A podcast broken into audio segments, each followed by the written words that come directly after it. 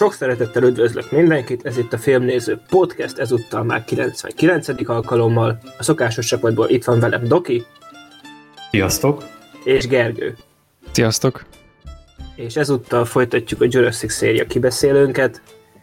Ezúttal pedig a harmadik résszel fogjuk folytatni, és akkor még mielőtt belemennénk a film előéletébe és hányattatott sorsú készítésébe, csak úgy, mint a előző adásnál, mivel Gergő most látta először a filmet, akkor tőle megkérdezem, hogy mik voltak az előzetes elvárásaid, és hogy tetszett a film.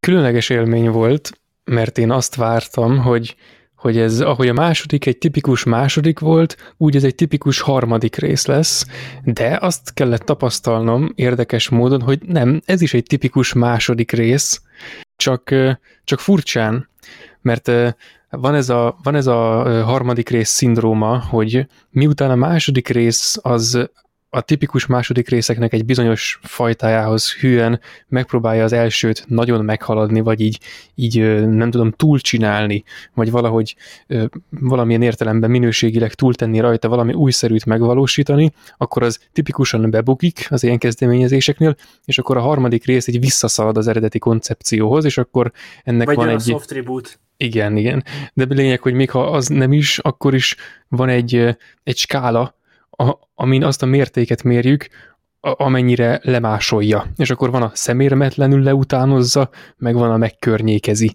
valahogy. És eközött a kettő között vergődik. És egyébként szerintem ez a harmadik rész, ez pont ez, tehát ez szemérmetlenül lemásolja az első résznek bizonyos részeit, majd amikor odaérünk, akkor ezeket emlegetem, illetve bizonyos karaktereket olyan irányokban, ahogy azok ott az első részben meglettek fogalmazva, azok, hát igazából az Ellen Grantre gondolok most, az egyetlen első részből is ismeretes karakter, azt még abba az irányba, ahova annak idején szánták valószínűleg még inkább, megpróbálta eltúlozni, és hát azon kívül pedig a többi rész az egy ilyen egyértelmű másolásnak tűnik, csak annyiban furcsa ez, hogy itt a második rész nem csinálta meg azt, ami miatt általában az ilyen harmadik részekben visszaszoktak menekülni az elsőnek a koncepciójához, hanem az is ott valahol vergődött egy épkézláb elképzelés meg egy leutánzás között. De egyébként amit még a második adás előtt mondott Doki nekem, meg nekünk, hogy neki így az újranézésnél a harmadik rész az kevésbé volt szenvedős, vagy hogy az jobban tetszett neki, mint a második. Ezt most egyébként én is átérzem. Tehát ott nagyon sok fasságot kiemeltünk, ott olyanféle dolgok történtek, hogy az elképesztő... Ebbe így beleillik az összképbe a sok fasság.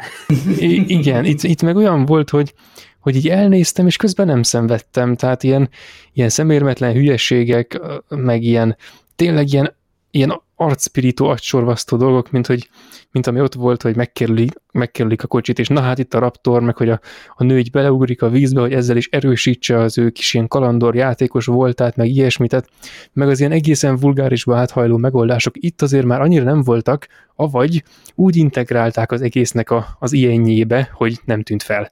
És akkor így végül egész élvezhető volt a dolog. Tehát egy korrekt kalandfilmnek gondolom, ami nem 2 órás, hanem 1,5. Tehát így a legnagyobb előnyét azt talán ki is emeltem ezzel. És akkor Doki, neked hogy tetszett akkor újranézéskor bővebben, ha már így megpedzegette Gergő? Tényleg én ezt is videók ezután láttam még évekkel ezelőtt. Amúgy hihetetlen belegondolni, hogy ez is már egy 20 éves film, tehát basszus. Jaj. Emlékszem a promózására, azért még ennek is ott volt úgymond a szenem, legalábbis gyerekként. Még arra is emlékszek, hogy ilyen matricás füzetet kiadtak a Tudorka vagy a Tappancs magazinhoz, és lehetett gyűjteni Jurassic Park 3 matricákat. Mindegy, egy kis nosztalgia most így beugrott, de gyerekként igazából nekem ezt már csak a dinók vitték el, iszonyúan irritáltak a karakterek, kivéve Grantet, hát ő úgy gyerekként tartotta magát. Egy időben én erre rá is vágtam egyébként, ott ilyen 16 éves lehettem, akkor már egy filmes oldalon a karót, hogy hát ez egy borzalmas, ez a Jurassic Park nevet meggyalázza, aztán újra-újra nézegettem jeleneteket belőle, egyben évekig nem néztem meg.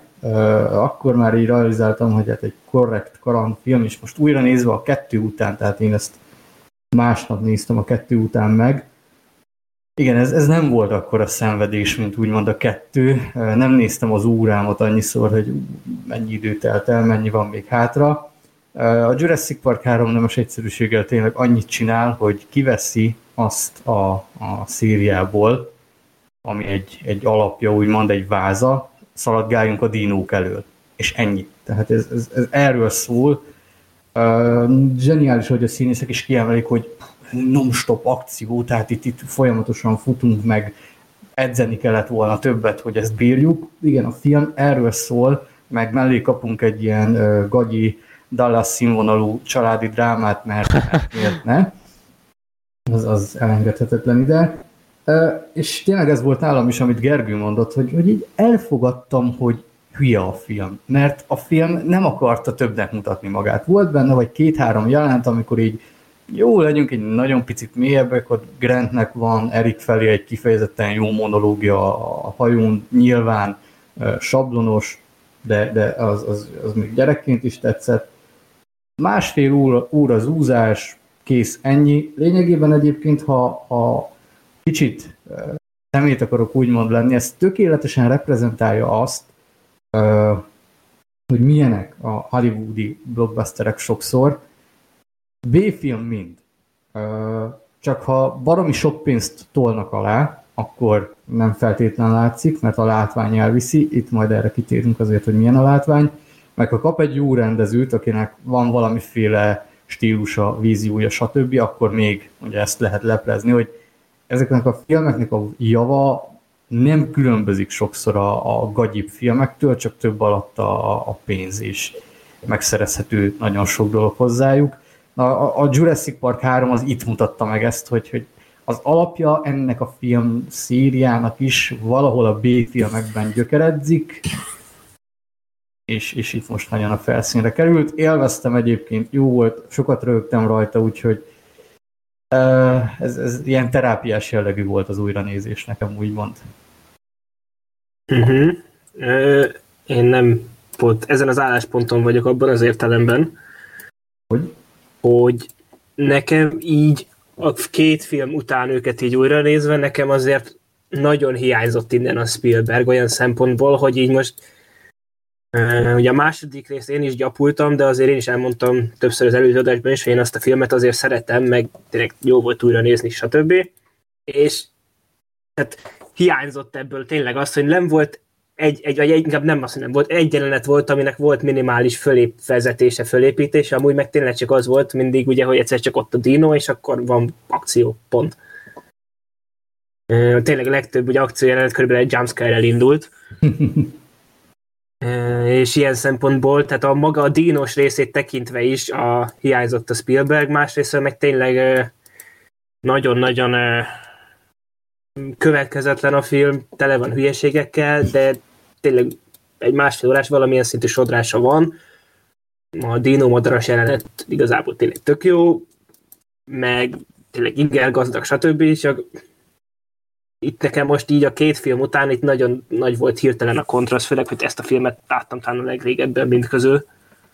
Hát a kontraszt az amúgy totál megvan, tehát egyébként azt, amit mondasz, én aláírom, hogy a objektíven nézzük, a kettő az sokkal komolyabban össze van rakva, tehát ott látszik azért, hogy a gárda, aki mögötte állt, az céltudatosabban csinálta, itt ugye a körülmények is mások voltak. Lehet, ha jobbak a körülmények, akkor is nyilván ugye megmutatkozott volna az, hogy Johnston nem egy Spielberg, meg összegészében valahogy talán a 2000-es évek eleje az a furcsa, még pultoltabb hangulat rányomja egy picit pluszban a bélyegét. Én tényleg a 3 az rosszabb, de most, mint film, amit élvezni akarok, ez nekem számomra többet nyújtott, úgymond. Tehát... Meg egyébként még a második filmnek a védelmében én még azt tenném hozzá, hogy ott azért, tehát az, hogy azt szét tudtuk szedni olyan részletekben menően, az azért is volt, mert tényleg volt benne annyi anyag, karakterek, meg történeti szempontból, ami lehetett jó ízűen csámcsogni. Itt azért ez nincs meg, itt másmilyen fogunk csámcsogni.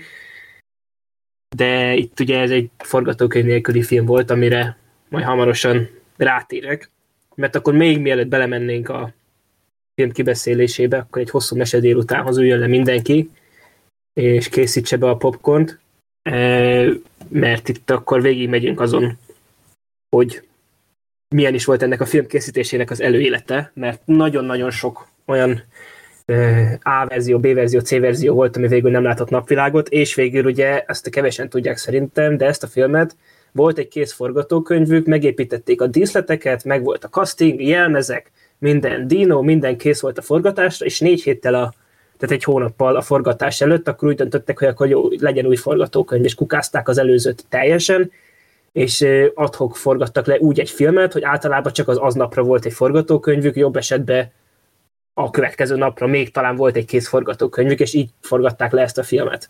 Ezért is vannak majd ilyen érdekes dolgok, amikkel ez nagyon jól visszaadják, hogy tényleg itt hogyan nézhetett ki a forgatás.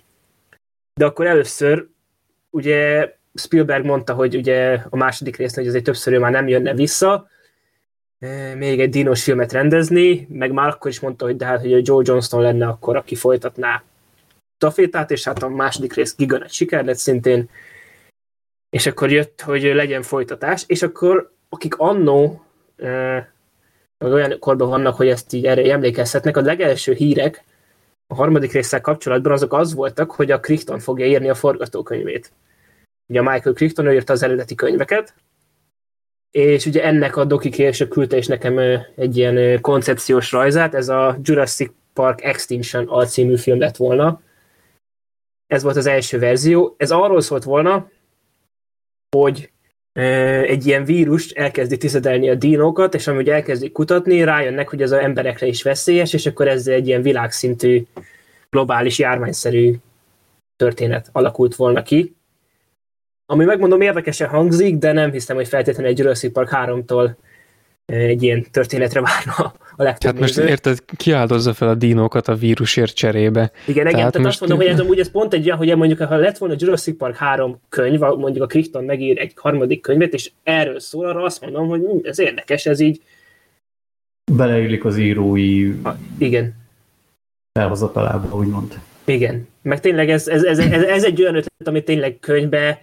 szerintem működőképesebb, mint a film Jurassic Park franchise részekét. Nyilván nem örülök neki, ha ilyen típusú Jurassic Park filmek készülnének, de ez nem volt reális út, és ezt el is vetették hamar, és akkor egy ideig volt az, hogy akkor majd Spielberg visszajön rendezni, és akkor a Keppel elkezdtek ötletelni, és ebből nem lett kész forgatókönyv, de amit a Spielberg csinált volna a film, annak hozott volna az alapfelvetése, hogy az Alan Grant a B-szigeten, ott él ilyen Robinson Crusoe-ként egy ilyen faházba, és ő tanulmányozza a dinókat.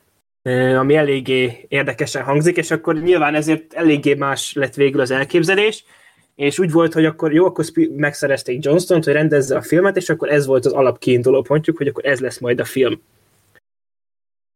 És akkor utána Johnstonnak egy első ellenvetése az volt, hogy ő mondta, hogy ő nem látja azt Alan Grant karakterében, hogy itt tanulmányozná a dinókat, meg visszamenne önszántából a szigetre, amit egyébként tökre egyetértek ővele sok szempontból. És akkor ezt az ötletet is kukázták. Akkor elkészült egy forgatókönyv, ami megint olyan, hogy nem lett végül teljesen kukázza, mert majd, ha a Jurassic World-ökre rátérünk, ott majd nagyon sok ilyen félbehagyott projekt ötlete elő fog jönni. Az első szkript az lett volna, hogy egy csapat tini a szigeten ragad. És ezzel lett volna igazából egy ilyen, valószínűleg egy olyan dinók elől futkosós film, mint ami a végeredmény lett. És ez az, hogy mennyire nem lett teljesen kukázó, ugye most a Netflixen van egy Jurassic World animációs sorozat, és az pont erről szól, hogy tinik a szigeten ragadnak. Most képzeljétek el úgy egyébként, hogy Jurassic Park kombinálva az amerikai pitével. Jaj, te jó ég, igen. Egyébként azt majd ott a Jurassic World-nek kitérek arra a sorozatra, mert most ez az adássorozat miatt megnéztem azt is, és jaj. Eddig az a legvállalhatóbb, amit Jurassic World címen kiadtak. Nem jó, elismerően hümmögtem, bár még nem láttam igen. Egy Jurassic World közül egyet sem. Igen, de egyébként ez igazából ez csak azt erősíti meg, amit igazából amúgy is lehet tudni, hogy azért Spielbergnek mind a mai napig nagyon nagy ráhatása van arra, és azért komolyan részt vesz a széria munkálataiba, annak ellenére, hogy már nem rendez. Például az, hogy ezt a Netflixes sorozatnál ott is executive producer, mint a többi filmnél, és itt ezt olvastam, hogy valószínűleg itt ő volt az egyrészt, aki fölhozta. Ugye a DreamWorks csinálta azt az animációs sorozatot, és hogy ő volt, aki elővette, hogy akkor ezt a régi scriptet, ezt újra hasznosíthatnánk ez a sorozattá. Akkor lehetséges, hogy ő az, aki állandóan a gyerekeket belenyomja? Benne van a pakliba. Na azért igen, most átértékelem magamban Spielberget. Erre nem olvastam utána, de ez most az utána fogok járni következő adásig szerintem. Mert tényleg szinte egy csomó filmében van kisgyerek. Tehát... Oaj, basszus, Indiana Jones, meg... Igen. De amúgy ez tök valid felvetés, és mondom, szerintem erre fogok is találni anyagot.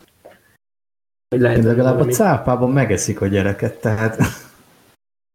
Nehogy végérvényesen kompromittálja magát. Na, előttem Spielberg, hogy még egy pár dolog kiderül róla, aztán nem érdekel, hogy párhuzamosan rendezi a legbaszóbb filmjeit, meg DreamWorks-öt alapít, meg mindent csinál.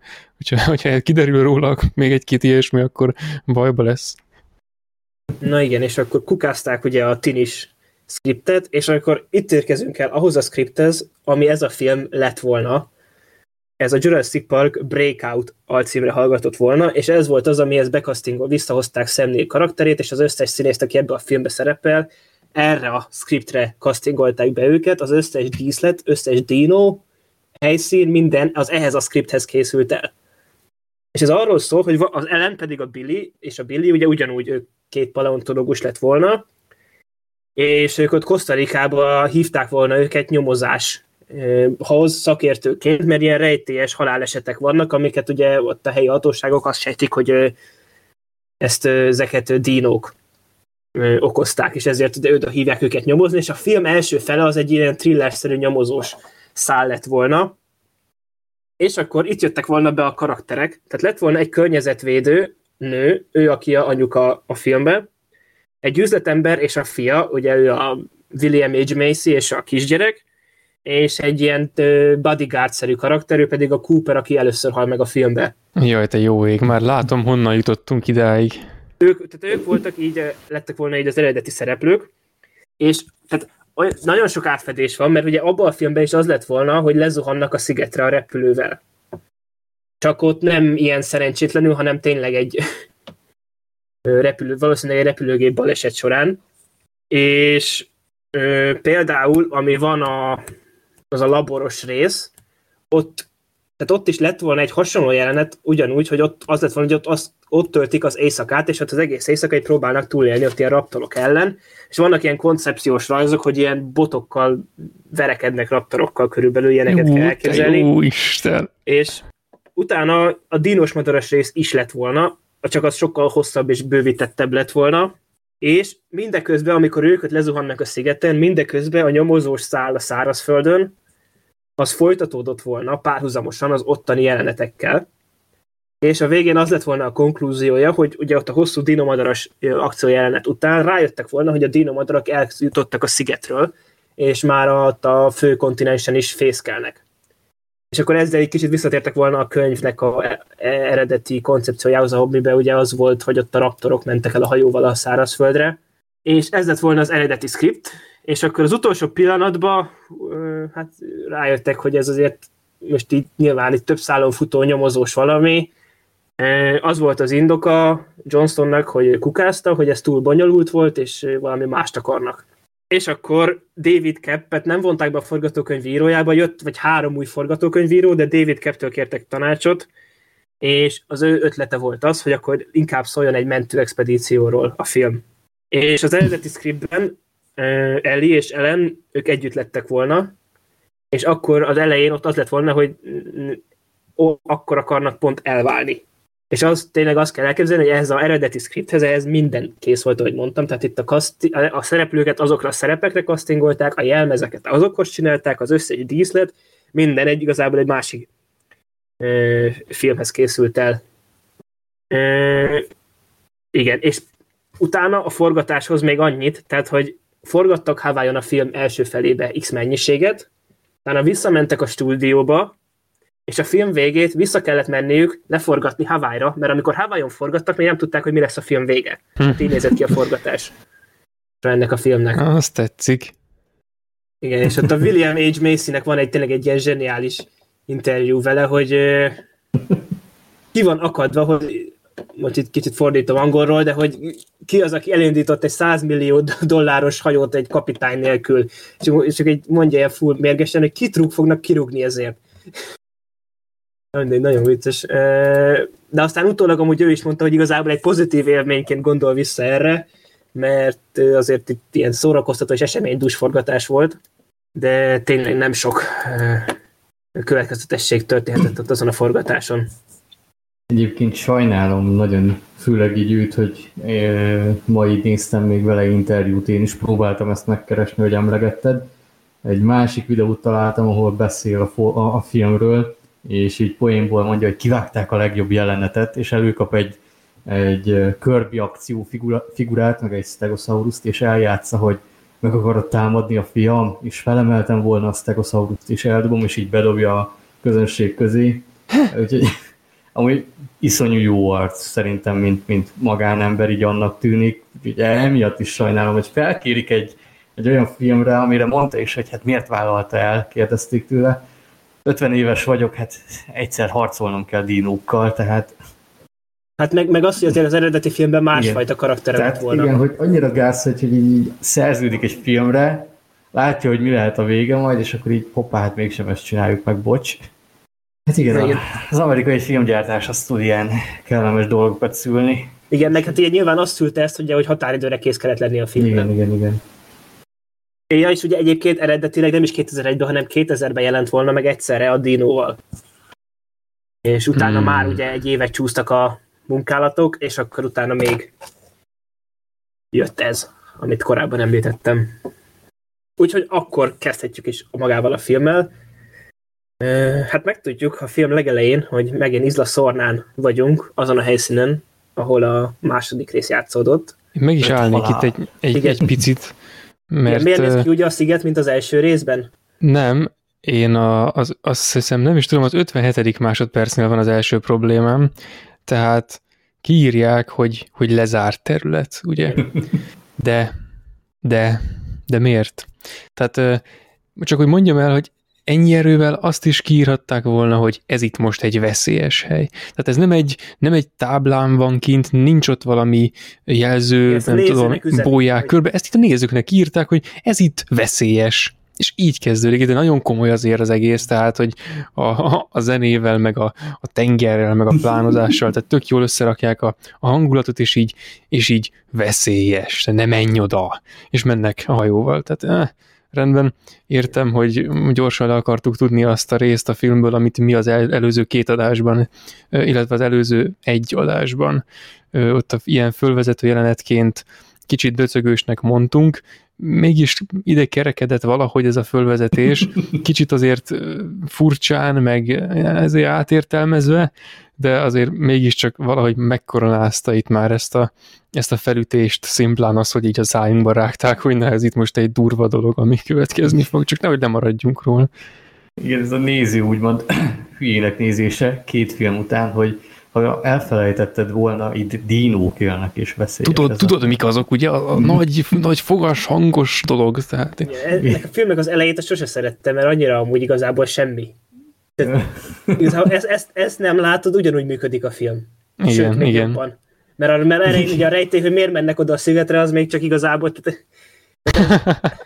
Nem, de tényleg ez annyira ilyen oké, hogy itt van, de a izéval ellentétben, ugye a második rész litányával ellentétben egy dinót még nem látunk, csak a nyomukat, amit ott a hajón hagynak, meg az, hogy tényleg ott ilyen a vetített háttér előtt röpködnek a ejtőek. Na igen, nekem ritkán tűnik fel a vetített háttér, de feltűnt itt most, igen. Így nagyon, tehát itt a film már nagyon adja magát, hogy mit várhatunk majd tőle az elkövetkezendő másfél órában, tehát így 2 perc alatt így produkálja, hogy igen, én ilyen vagyok. De és most, hogy így kimondtam, hogy mennyivel jobb lett volna tényleg a film, hogyha nem tudjuk, hogy miért mennek a szigetre, hanem elhisszük, hogy itt egy üzletember van. Mert így, érted, tehát így azért elég nyilvánvaló, hogy mi fog itt történni. Igen. Kicsit olyan, mint ahogy a 82-es dolognál szokták kiemelni, hogy mennyivel jobb lett volna, ha a stáblista előtt nem mutatják, hogy lezuhan az űrhajó. És úristen, a dologhoz hasonlítottam ezt a filmet. Ez már valami. Igen, és akkor ugye a következőben pedig meglátjuk, ugye, hogy Ellen Grant kisgyereket oktat dinókról, és ugye megtudjuk, hogy a Dr. Settler karakterével ők már nincsenek együtt. És hogy akinek oktatja, az nem a saját gyereke. Igen, igen. És egyébként ez mennyire rossz már, hogy ez így alakult. Ez már gyerekként is ilyen fájdalmas tény volt, hogy mi szétvették őket, ők nincsenek többet együtt. De miért pont ezt a kettőt? Tehát, hogy akik tök jól ellettek volna egy életen keresztül egymás mellett. Én amúgy egyébként valamilyen szinten ezt tudom. Meg tudom érteni olyan szempontból, hogy pont azt látjuk, ugye, hogy a Laura Dern karakterének neki ugye gyereke van, és akkor én ezt így tudom nézni, hogy akkor tényleg ez lett itt a konfliktusok, ahogy a egyik akar gyereket, a másikat nem. Nyilván ezzel egy kicsit tökönrúgják az első rész karakterfejlődését, de attól függetlenül, hogy most ugye milyen karakter volt a Ellen Grant az első filmben, és akkor ott most hogy ott a gyerekek megszerették őt, az most nem feltétlenül, hogy pont az az élmény akkor a hatása lett volna rá, hogy akkor amúgy egyből gyereket akar ő is. És ezt tudom így elképzelni, hogy akkor így emiatt, tehát hogy nem érzem teljesen következetlennek emiatt, mert hogy ez így lett levezetve, attól függetlenül tényleg kicsit olyan oké, de most ez miért kellett? Hát kellett, meg mert... Mondjad? Csak annyit akartam, hogy hát meg mert itt a Grantből Indiana Jones-t fognak faragni. Ja, már a repülőn majd nagyon... Ahhoz így nem kompatibilis ez a dolog, sajnos. Tehát... Meg kellett egy karakter, aki majd a végén ugye tud segíteni, mert nem megy velük. Ja, hát igen, tényleg. De ugye ez anélkül is igazából. Tehát, hogyha mondjuk érted, úgy kameózik, hogy akkor ott hívja föl, és megint, hogy ott szerepel először, akkor egy ilyen tök jó kameó lett volna, mert amúgy ez megjelenik, hogy a Laura Dernnek ugye a minden szereplését azt egy délutánban fölvették. Hát meg egyébként, hogy ez a lezáró jelenet, az így is elég random volt ahhoz, hogy bárhogy máshogy is megcsinálhassák. Amúgy tehát így... akarok egy ilyen spin-offot, ahol azt látjuk, hogy egy ilyen tehát egy ilyen Spielberg csináltna egy ilyen thrillert belőle, hogy a Laura Dern így elintézi, hogy az ott így megtörténhessen a film vége. Így meg a hivatalokban, meg a National Defense of Bureau, meg ilyen izékben megy, és akkor ott egy kampányban. Meg akkor... hígyaszerű thriller. És tudod, közben megy a visszaszámlálás a háttérben ilyen 24 módra, hogy mennyi idő van még addig, amíg meg kell érkezzenek a szigetre. Igen, és akkor ugye potenciálisan erősebb Jurassic Park lenne, mint... Az legalább eléggé elvetemült lenne, az már olyan, hogy nem is törődik azzal, hogy normális Park, film legyen. The Call. Igen, 2. Jurassic Park 3, The Call 2. Egy jelenet, amit nem szabad átugranunk, amikor Grant beszélni tanítja a papagájt, tehát ez a film milyen szépen utal előre a dolgokra, mennyire építkezik, hogy lesz majd itt még valami, ami fog beszélni, tehát ez annyira intelligens és önreflektő ez a film, hogy emelem kalapom, tehát ez fantasztikus. Én meg a homlokomra teszem a kalapom, és elalszom. De igen, és akkor ugye van a következő párbeszéd, ahol igazából arról szól, hogy betízeljék, hogy akkor na itt most viszont nem bánunk el úgy a raptorokkal, mint a második részben, hanem itt tényleg a szuper intelligensek lesznek, és ugye a Grant magyarázza, hogy sokkal okosabbak voltak, mint hittük, és hogy képesek voltak olyan szinten kommunikálni, hogy még elmősöknél is okosabbak voltak, tehát jaj. Mindenkinél. Aztán igen, azt mondja, tehát, hogy a elmősöknél is, tehát hogy tényleg mindennél okosabbak. Igen, tehát ez az, hogy a második rész az megdöntötte a raptoroknak a, nem tudom, az első rész által felépített, nem tudom, pozícióját, amit betöltenek az intelligens lények között, meg ami a potenciális veszélyforrások közé emeli őket, és akkor ezt itt most így kétszer akkora mértékben akarták visszacsinálni. Tehát azért a második rész nem vett el olyan sokat a raptoroknak, úgymond a személyiség, vagy az ilyen általános személyiségjegyei közül, amennyire ezt rá lehet fogni, hogy van nekik, mint hogy ezt ennyire vissza kelljen csinálni. Tehát ott csak az volt, hogy nem tudtak valahogy konszenzusra jutni abban a kérdésben, hogy mennyire akarnak cukiskodni a raptorokkal, és mennyire akarnak embereket gyilkolni a raptorokkal, azt akkor végül két szék között ott valahogy így kapaszkodva így nagy nehezen fönnmaradni. Ebből a szempontból ez volt a második rész, és itt meg az volt, hogy oké, rájöttek, hogy na jó, a raptorok azért annyira így nem működnek, akkor csináljuk vissza, de akkor már hatványozzuk meg a dolgot ilyen második részesen, ahogy azt a második résznek kellett volna, és ebből kerekedik ki ez az ilyen tipikus visszaszaladunk az eredeti koncepcióhoz dolog. És ez ilyen nagyon erős, és lesz még egy ilyen, vagy több ilyen pillanat a filmben, most azt nem szaladok előre ahhoz, de például ez is egy ilyen.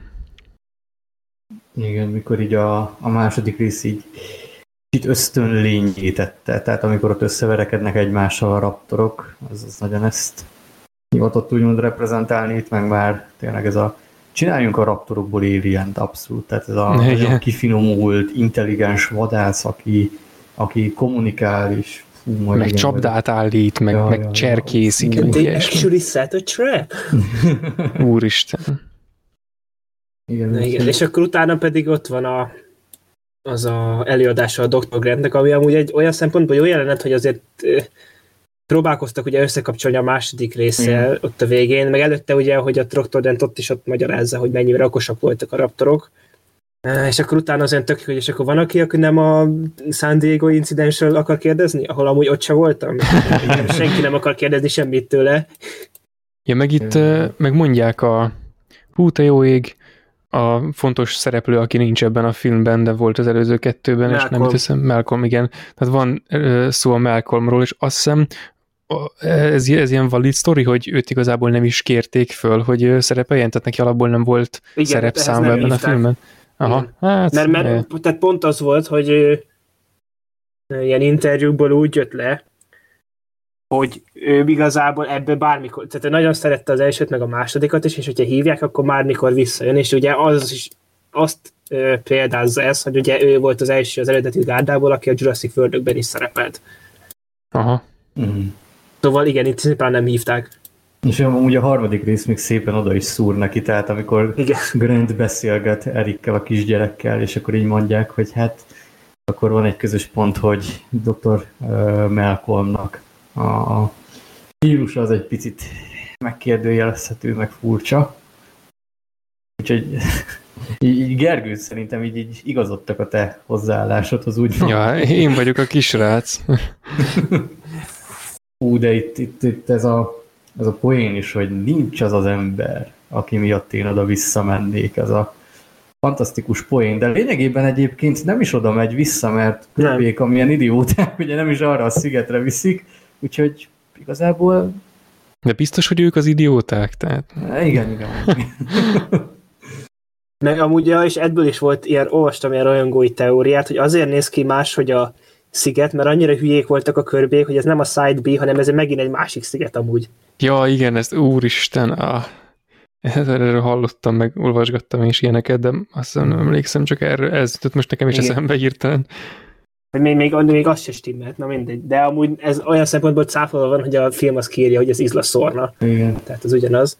Ezzel megint önmagát rúgva tökön, mert tényleg, tehát ha Spielberg ugye visszajön és azzal a Ellen Grant-es Robinson Crusoe-os ötletével, akkor szerintem az legalább biztos jól lett volna megcsinálva, hogy a vizualitással konzisztens maradt volna. Igen. Hát biztos, tehát az ősdzsungel, ez nagyon szemet szúr. Igen. És akkor pedig ugye talán behozzuk az új karaktert, Billy karakterét. Mi meg előtte van az a nagyon király, a film egyik legjobb jelenete, amikor bevezetik a zsoldosokat. Idézőjeles zsoldosokat. Idézőjeles zsoldosokat, igen, csak hogy... Hát, rá van festve a fogak meg a szemek a dínóra, és a repülőre. Igen, és igen, a repülőre, és rálőnek azzal a mesterlövész puskával, és szanaszét robban, és így... De mi ez a jelenet? Ez micsoda? De jó ég, rálőnek 30 méterről, és eltalálják. Úristen! Azt a mindenit, hát mi történik? Hát ez hogy lehet? Ez a helyszín, ez a stílus. És hogy ott van már egy csomó széttört repülő, tehát ők egész nap így gyakorlatoztak, tehát gyakoroltak, és mostanra így tudtak oda, hogy el tudják találni 30 méterről? Hát meg azt, hogy ez a robbanó lövedék, tehát hogy azt halljuk, hogy elsütik a fegyvert, de azt nem látjuk, ahogy rálőtt a pluszra ezzel. Tehát így... Igen, tehát ez amúgy tök olyan, mintha a Robot Zsorút akarták volna megidézni, hogy abban van ilyen nagy bőhön puska, és akkor az így robbant, de nonsense az egész. Meg ami nekem így most szemet szúrt, hogy a telefon. Az apukának is ilyen van, Mr. Kirbynek, meg Udeszkinek, és ugyanaz a csengő hang, tehát akkor most egy telefon volt a forgatáson, vagy kölcsön adta a Udeszkinek, de akkor... Nem, ez csak ez a bevésődéses tanulás, hogyha többször halljuk, akkor jobban fogunk emlékezni a későbbi jelenetnél. Szerintem ennyi volt a logika mögötte. Felbérelés, akkor figyeljen, csak állítsam már be a cégemnek a csengő hangját, hogyha én hívom, hogy tudja, hogy én hívom biztos. És ez megint amúgy visszatérnék oda, amit korábban említettem, ez valószínűleg azért történt, mert tehát amikor forgatták mondjuk ezt a repteres jelentet, akkor már tudták, hogy oké, majd akarunk valamit ezzel a csengő hanggal, aztán 2 hét múlva, amikor forgatták azt, hogy akkor van az, hogy a gyerek meghallja a csengő hangot, akkor ugye, amikor ezt forgatták, akkor még nem tudták, hogy ez majd az lesz. Ezért van, hogy szimplán ilyen full random az egész. Igen, de ez olyan, mint amikor majd egy későbbi pontján a filmnek elhintik azt a pántot, ami ott olyan ilyen szerencse, ilyen kis relikvia valakinek, és én így felírtam magamnak, hogy 16 perc, 4 másodpercnél ez elő fog kerülni, ugye? És mikor előkerült, így visszajöttem, és kipipáltam. Szóval így nagyjából. De egyébként speciál pont ez a csengő hangot, hogy és ez ugyanaz itt meg ott, hogy emögött, ha szándék volt, akkor az kínosabb, mintha nem volt mögötte szándék, azt nem tudom. Mondom, hogy valószínűleg tényleg annyi volt, hogy fogalmunk nem volt, amikor ezt forgatták, és később majd lesz jelentősége, vagy így lesz jelentősége. Igen. De amúgy ez is zseniális, hogy ez a szerencsetáska, milyen ismerős, mintha a 2-ben lett volna Szarának is egy ilyen. Igen, ez pont ugyanerre gondoltam, hogy Istenem. Is, hogy a raptor ezt képi le róla.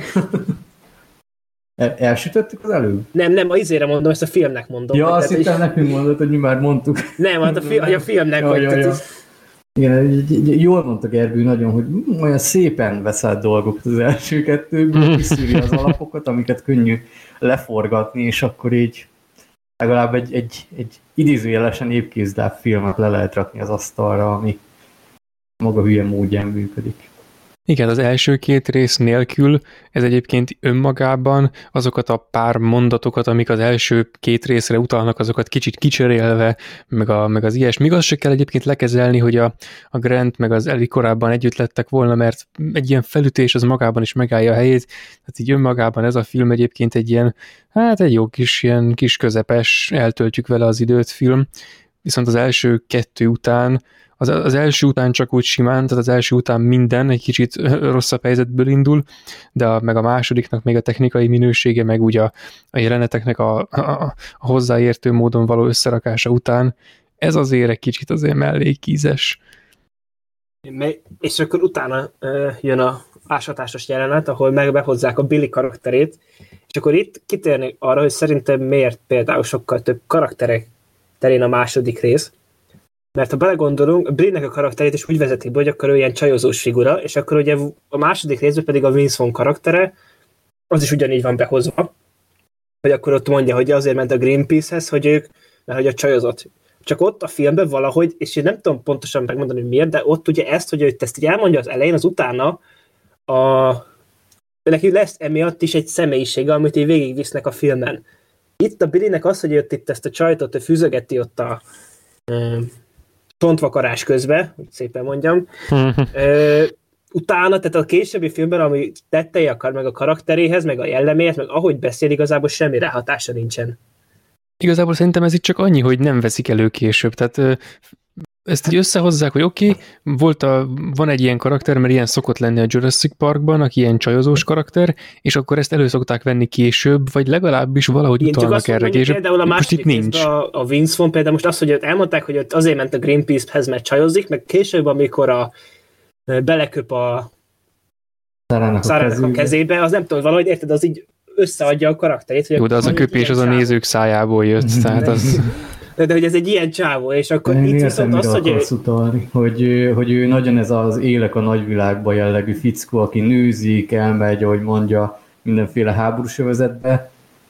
Billy meg egy paleontológus, és akkor a későbbiekben úgy nem mutat olyan jeleket, hogy ő ennyire kalandor nagy vagánycsávú lenne, hanem... Nem, igen, ez nincs ráhatása a személyiségére, az, hogy ő itt, tehát itt nem... Értem, mire hát igen, de egyébként én erre mondom, hogy ez szerintem ez csak annyi, hogy hát mert önmagában egy fél szóból, vagy egy ilyen jelenetből még nem lesz egy személyiség, itt ez azon múlna, hogy később ezt előveszik-e és alakítják-e. Tehát itt ez a rész ez teljesen ki van hagyva, és ezért nem lesz ebből semmi. Ez a felütés egyébként még elegánsabb is, mint az, hogy csak is simán kimondják, habár nem biztos, mert lehet, hogy ahhoz a karakterhez, ami ott mondjuk az Owennek volt, ahhoz jobban illik például, az, hogy csak úgy kimondják róla. Meg azt, hogy miért elegánsabb a második részben, figyelj. Tudom, azt már túljutottam azon, hogy ezért most... Nem, most egy másik szemszögből akarom, például, tehát ott egy olyan jelenetben látjuk ezt, amiben ugye ott megy az előkészület, úgymond, tehát hogy pont amellett, hogy ott jönnek az új karakterek, és mindenki elmondja, hogy én mi vagyok, közben még ugye készítik elő a kocsikat, hogy mehessenek el A-ból B-be. Itt, hogy a Billy, itt a csajt, ott simogatja a kezét, ezt kivágod, eközben ugye nem történik semmi a filmben az égvilágon, tehát hogy ezt kivágod a filmből lesz. Ja, igaz, tényleg, itt most konkrétan. Billy csajos vágása ennek a filmnek, nem veszít semmit a film. Ja, igazad van, sőt, különösen, hogy neki dedikálják ezt az egész részt, itt konkrétan ez a lényeg. Igen. Aha. És akkor például, itt most megint visszatérek arra, hogy például idióta kisgyerekre értem, hogy hiányzik a Spielberg. Igen, tehát igen. A Nick-es jelenet úgy volt összerakva, hogy interakcióban van Malcolm-mal, és közben épül a karakter, úgymond meglátjuk az eseményeket. Itt meg tényleg ez a csaj elő se kerül többször, tehát még ha tényleg ment volna velük, vagy valami, de egy random nő rányomul, és akkor és... Pont. És pont, ennyi. Ja, úgyhogy... De legalább a nő szép volt, ugye? Valami pozitívum van. Félig tele a pohár. Igen, mindig a jó. Félig pohár. De egyébként ez a jelenet aztán hova fut ki, hogy lemásolják az első részt. Tehát ez pont ugyanaz, mint az első résznek a pont ugyanilyen része. Tehát itt az következik, hogy... a Raptornak a... Nem, az pont ugyanaz. Igen, itt az van, hogy a technika, igen, hogy régészkednek, a Grant meg a technika, ott valamilyen kölcsönhatásba lépnek, akkor ott vagy csodálkozik rajta, vagy nem, de lényeg, hogy történik a technika. És utána mi következik, mi következhet egyébként.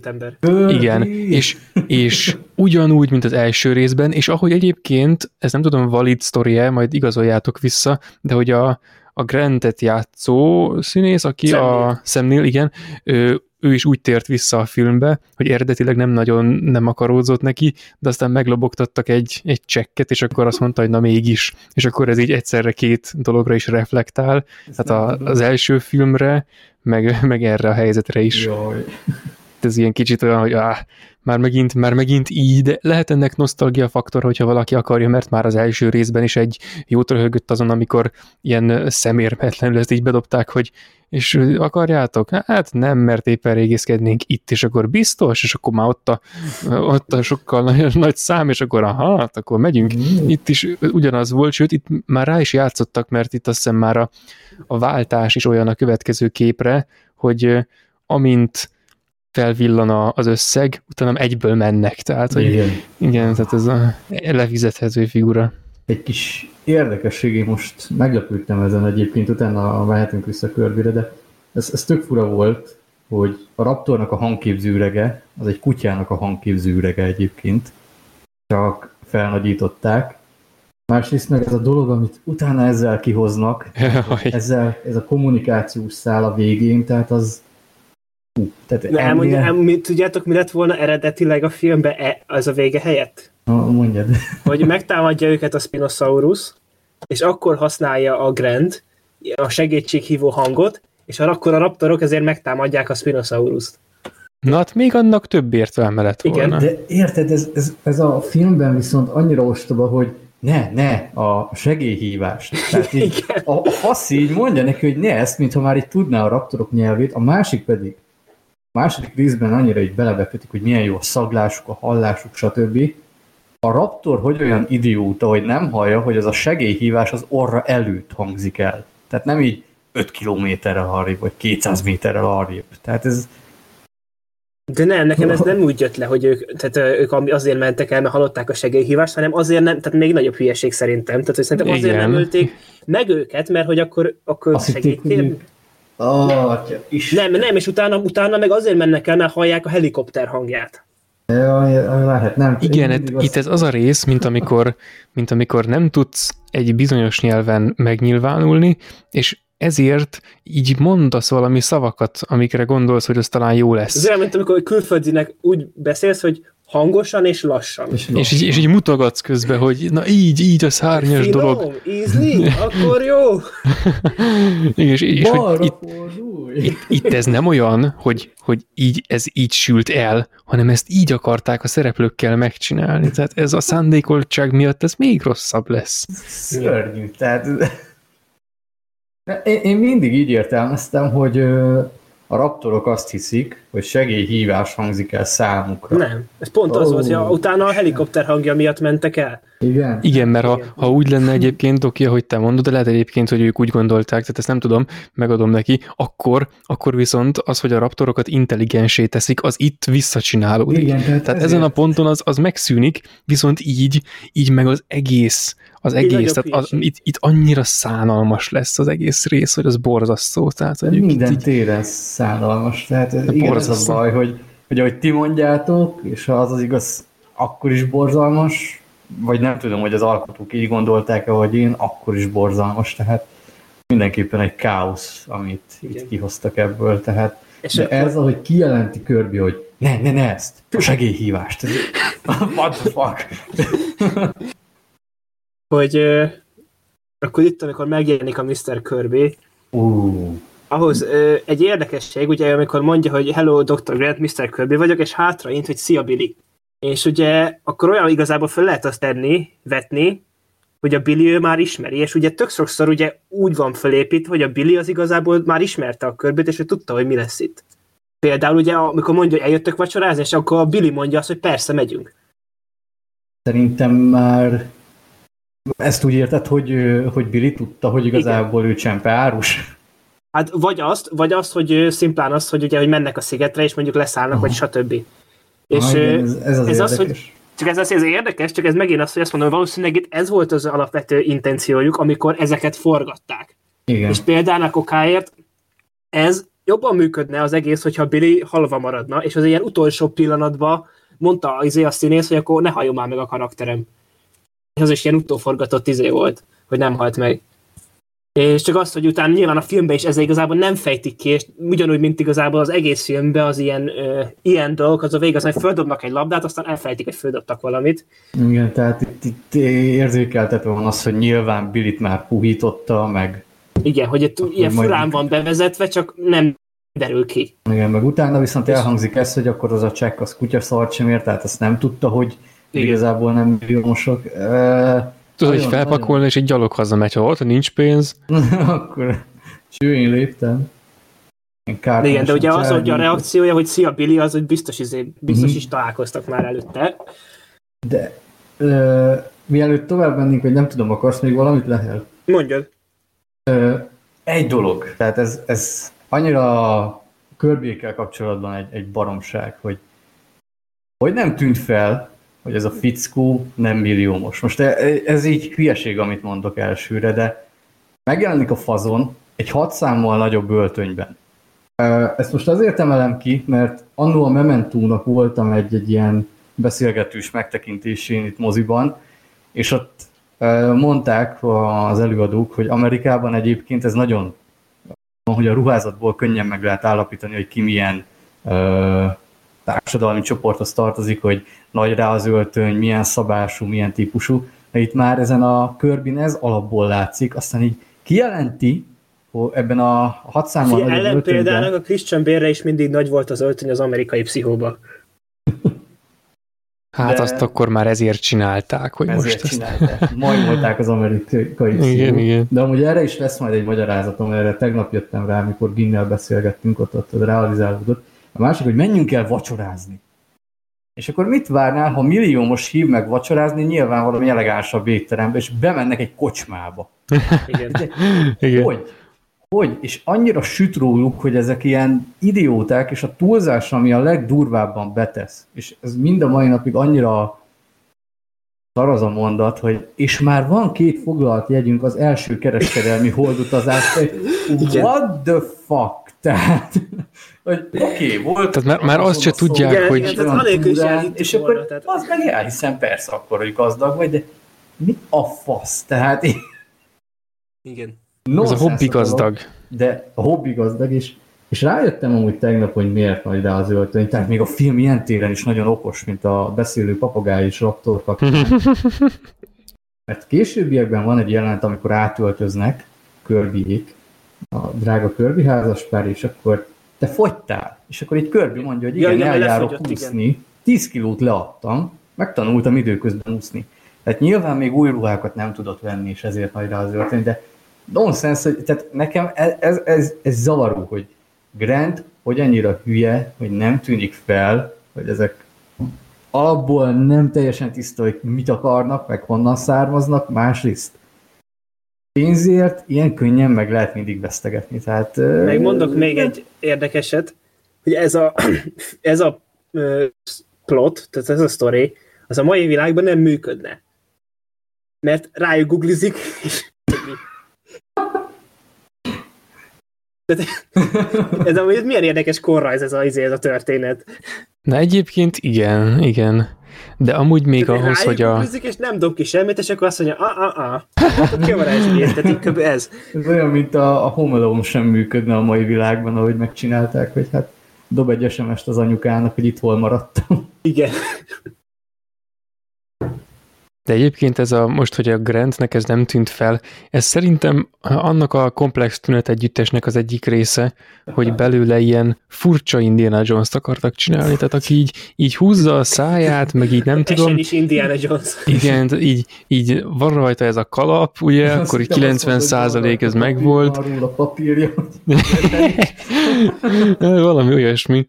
És ilyen, nem tudom, így lassan beszél, meg úgy fölnéz, meg úgy, mint aki gondolkodik, de amúgy nem gondolkodik egyáltalán semmit. Tehát... Igen, ez a flagmaságot próbálják Fordról rá átirányítani, hogy Ford is kicsit ilyen folyok a világra jellem, és akkor Grant... Igen. Akkor induljunk el a folyóhoz, engem nem érdekel. Vagy ilyen Die Hard vibe-ja is voltam, úgy ez, hogy mindig töketele van, hogy itt kell lenni, és akkor mondjam, hogy ki se fizetnek érte, pedig itt vagyok ezen a rohadt szigeten. Igen, de egyébként ez benne volt az Indiana Jones figurában is, vagy az egész Ford figurában, tehát így valahogy sugárzik ez, nyilván az olyan szerepekből, amikben ez nem lényeg, ott az kicsit kevésbé jön át, de itt ez teljesen máshogy volt összerakva.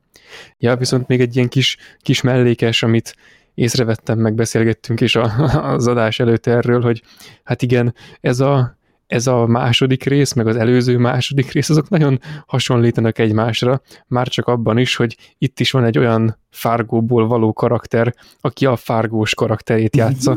Tehát az előző részből a Dieternek a pszichopata csendben van, úgy bámul, mint aki mindjárt, nem tudom, kinyír, de olyan durván kinyír, hogy el sem bírod képzelni, de tekintetéből látszik, hogy ő éppen azon gondolkodik, típusú karaktert alakított, és akkor itt van a Kirby, aki, hát ez egy az egyben a Fargóból, tehát a kis stílő, kis szerencsétlen izé, aki úgy szarakodik, és amely karaktert próbál egyébként játszani a nagymenőt. Igen, játsz a nagymenőt, de ez mindig visszaég rá ez a hülyeség. Autókereskedő, azt hiszem, igen. Tehát ott is van igen. És nagyon közember figura, tehát... És hogy próbál a nagyok közé így betörni, meg stb., és így cselez, hogy fú, majd hogy csinálja meg, de olyan hülyén cselez, hogy amikor arra rájönnek azok, akikkel itt ő cselezgetni akart, hogy ő ez így cselez, de nem úgy jönnek rá, hogy feltűnik neki, csak így elmondja, akkor így egyből rájönnek, hogy dehogy is, hát persze, hogy nem, hát ezt hogy gondoltad? Tehát esélye sincs átverni a nagyokat, vagy okosnak lenni, csak így kapar, meg nem tudom.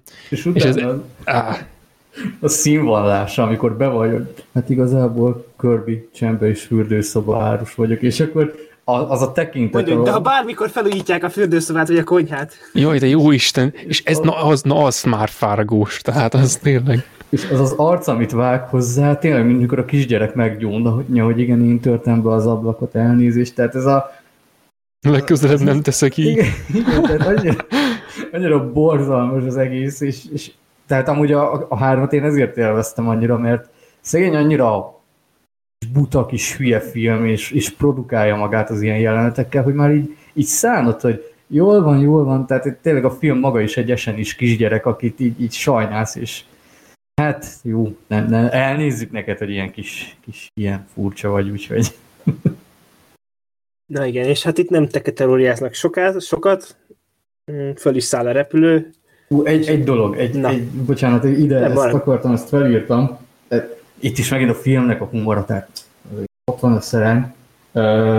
Azt mondja, hogy Big Hat, No Cattle, azt hiszem az a számnak a címe Randy Newman-től. Ez a szám szól a film, ezen jelenete alatt, ami arról szól, hogy a szöveg szerint, hogy hazudnak benne, illetve hogy az ember olyan helyen van, ahol nem szeretne lenni. Hát nyilván ugye Kirby hazudik Samnél, ugye Grant meg nem akar a szigetre menni, és amikor a csekket aláírja Kirby, akkor a dalszöveg pont azt mondja, hogy and I lie, lie, lie, lie, tehát hogy hazudok. Elképesztő, hogy ilyen hülyeségekre figyelnek, de... Úgyhogy nincs egy forgatókönyv. Igen, de forgatókönyv nincs, tehát így, amikor ezt olvastam, tehát hogy ki a fos az, aki ilyen nyugodtan gondolkodik ilyeneken, hogy nincs forgatókönyv, azt se tudjuk, hogy ma mennyit fogunk haladni, de ezt vágjuk majd alá. Igen, tehát ez az a fajta kifinomult művész, akinek nincs rend a szobájában, hanem ül a szeméndombjának a tetején, mint a kiskakas, de ott egy szék fel van állítva, és ő a jobb kezében fogja a boros poharat, és így nézi az egyetlen olyan részt a szobájában, ami úgy van valahol ott arra, merő éppen néz, és ott valamit nagyon, nagyon profin csinál éppen, és közben dől össze alatt a hatalmas rendetlenség. És így erélyesen tényleg, hogy ez annyira jó lesz, hogy... Igen, de egyébként ezekkel is az a baj, hogy csak egy ilyen kis általánosabb ilyen kritikaszerűséget mondjak róla, hogy az ilyen kis részletek egyébként a filmekben azok nagyon jó, hogyha vannak, csak nem árt, ha van a film is.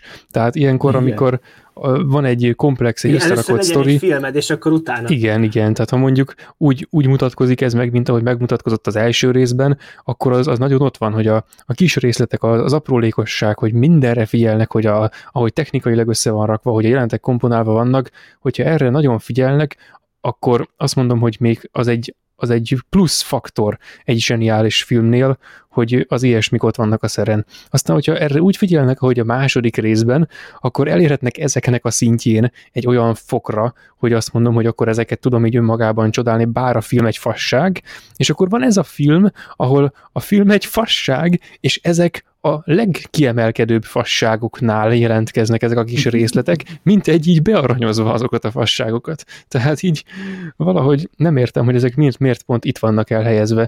Tehát például ilyen kis részletekkel bármi más részét is tarkíthatták volna a filmnek. Tehát mondjuk a Billy karaktert, vagy bárkit. Tehát nem mintha olyan nagy szüksége lett volna rá, tehát talán semmi nem menthette volna őt meg a sekélyességtől, még ezek a kis részletek sem, de például őt övezhették volna ilyesmivel, csak hogy valamilyen random példát mondjak.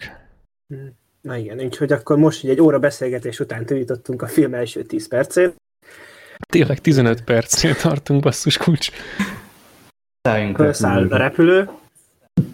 De hogy száll fel? Na itt álljunk meg egy kicsit, mert ez nem mindegy, tehát nem csak az, hogy bemondják azt, hogy hú, hát akkor itt van az összeg, hogy hú, hát mennyibe fog kerülni. Azt hiszem így zárja, hogy mennyi legyen az összeg, mert bármennyit írna a csekre, és akkor így a Grantnek az arcáról váltunk a repülős felszállós részre, akinek az arc kifejezésében így összegződik minden, amire az a jelentot vonatkozik. Tehát az is, hogy őt úgy csábították vissza a filmszerepbe, hogy meglobogtatták a csekket, hogy őt meg az első részben így lekenyerezte a Hammond, stb.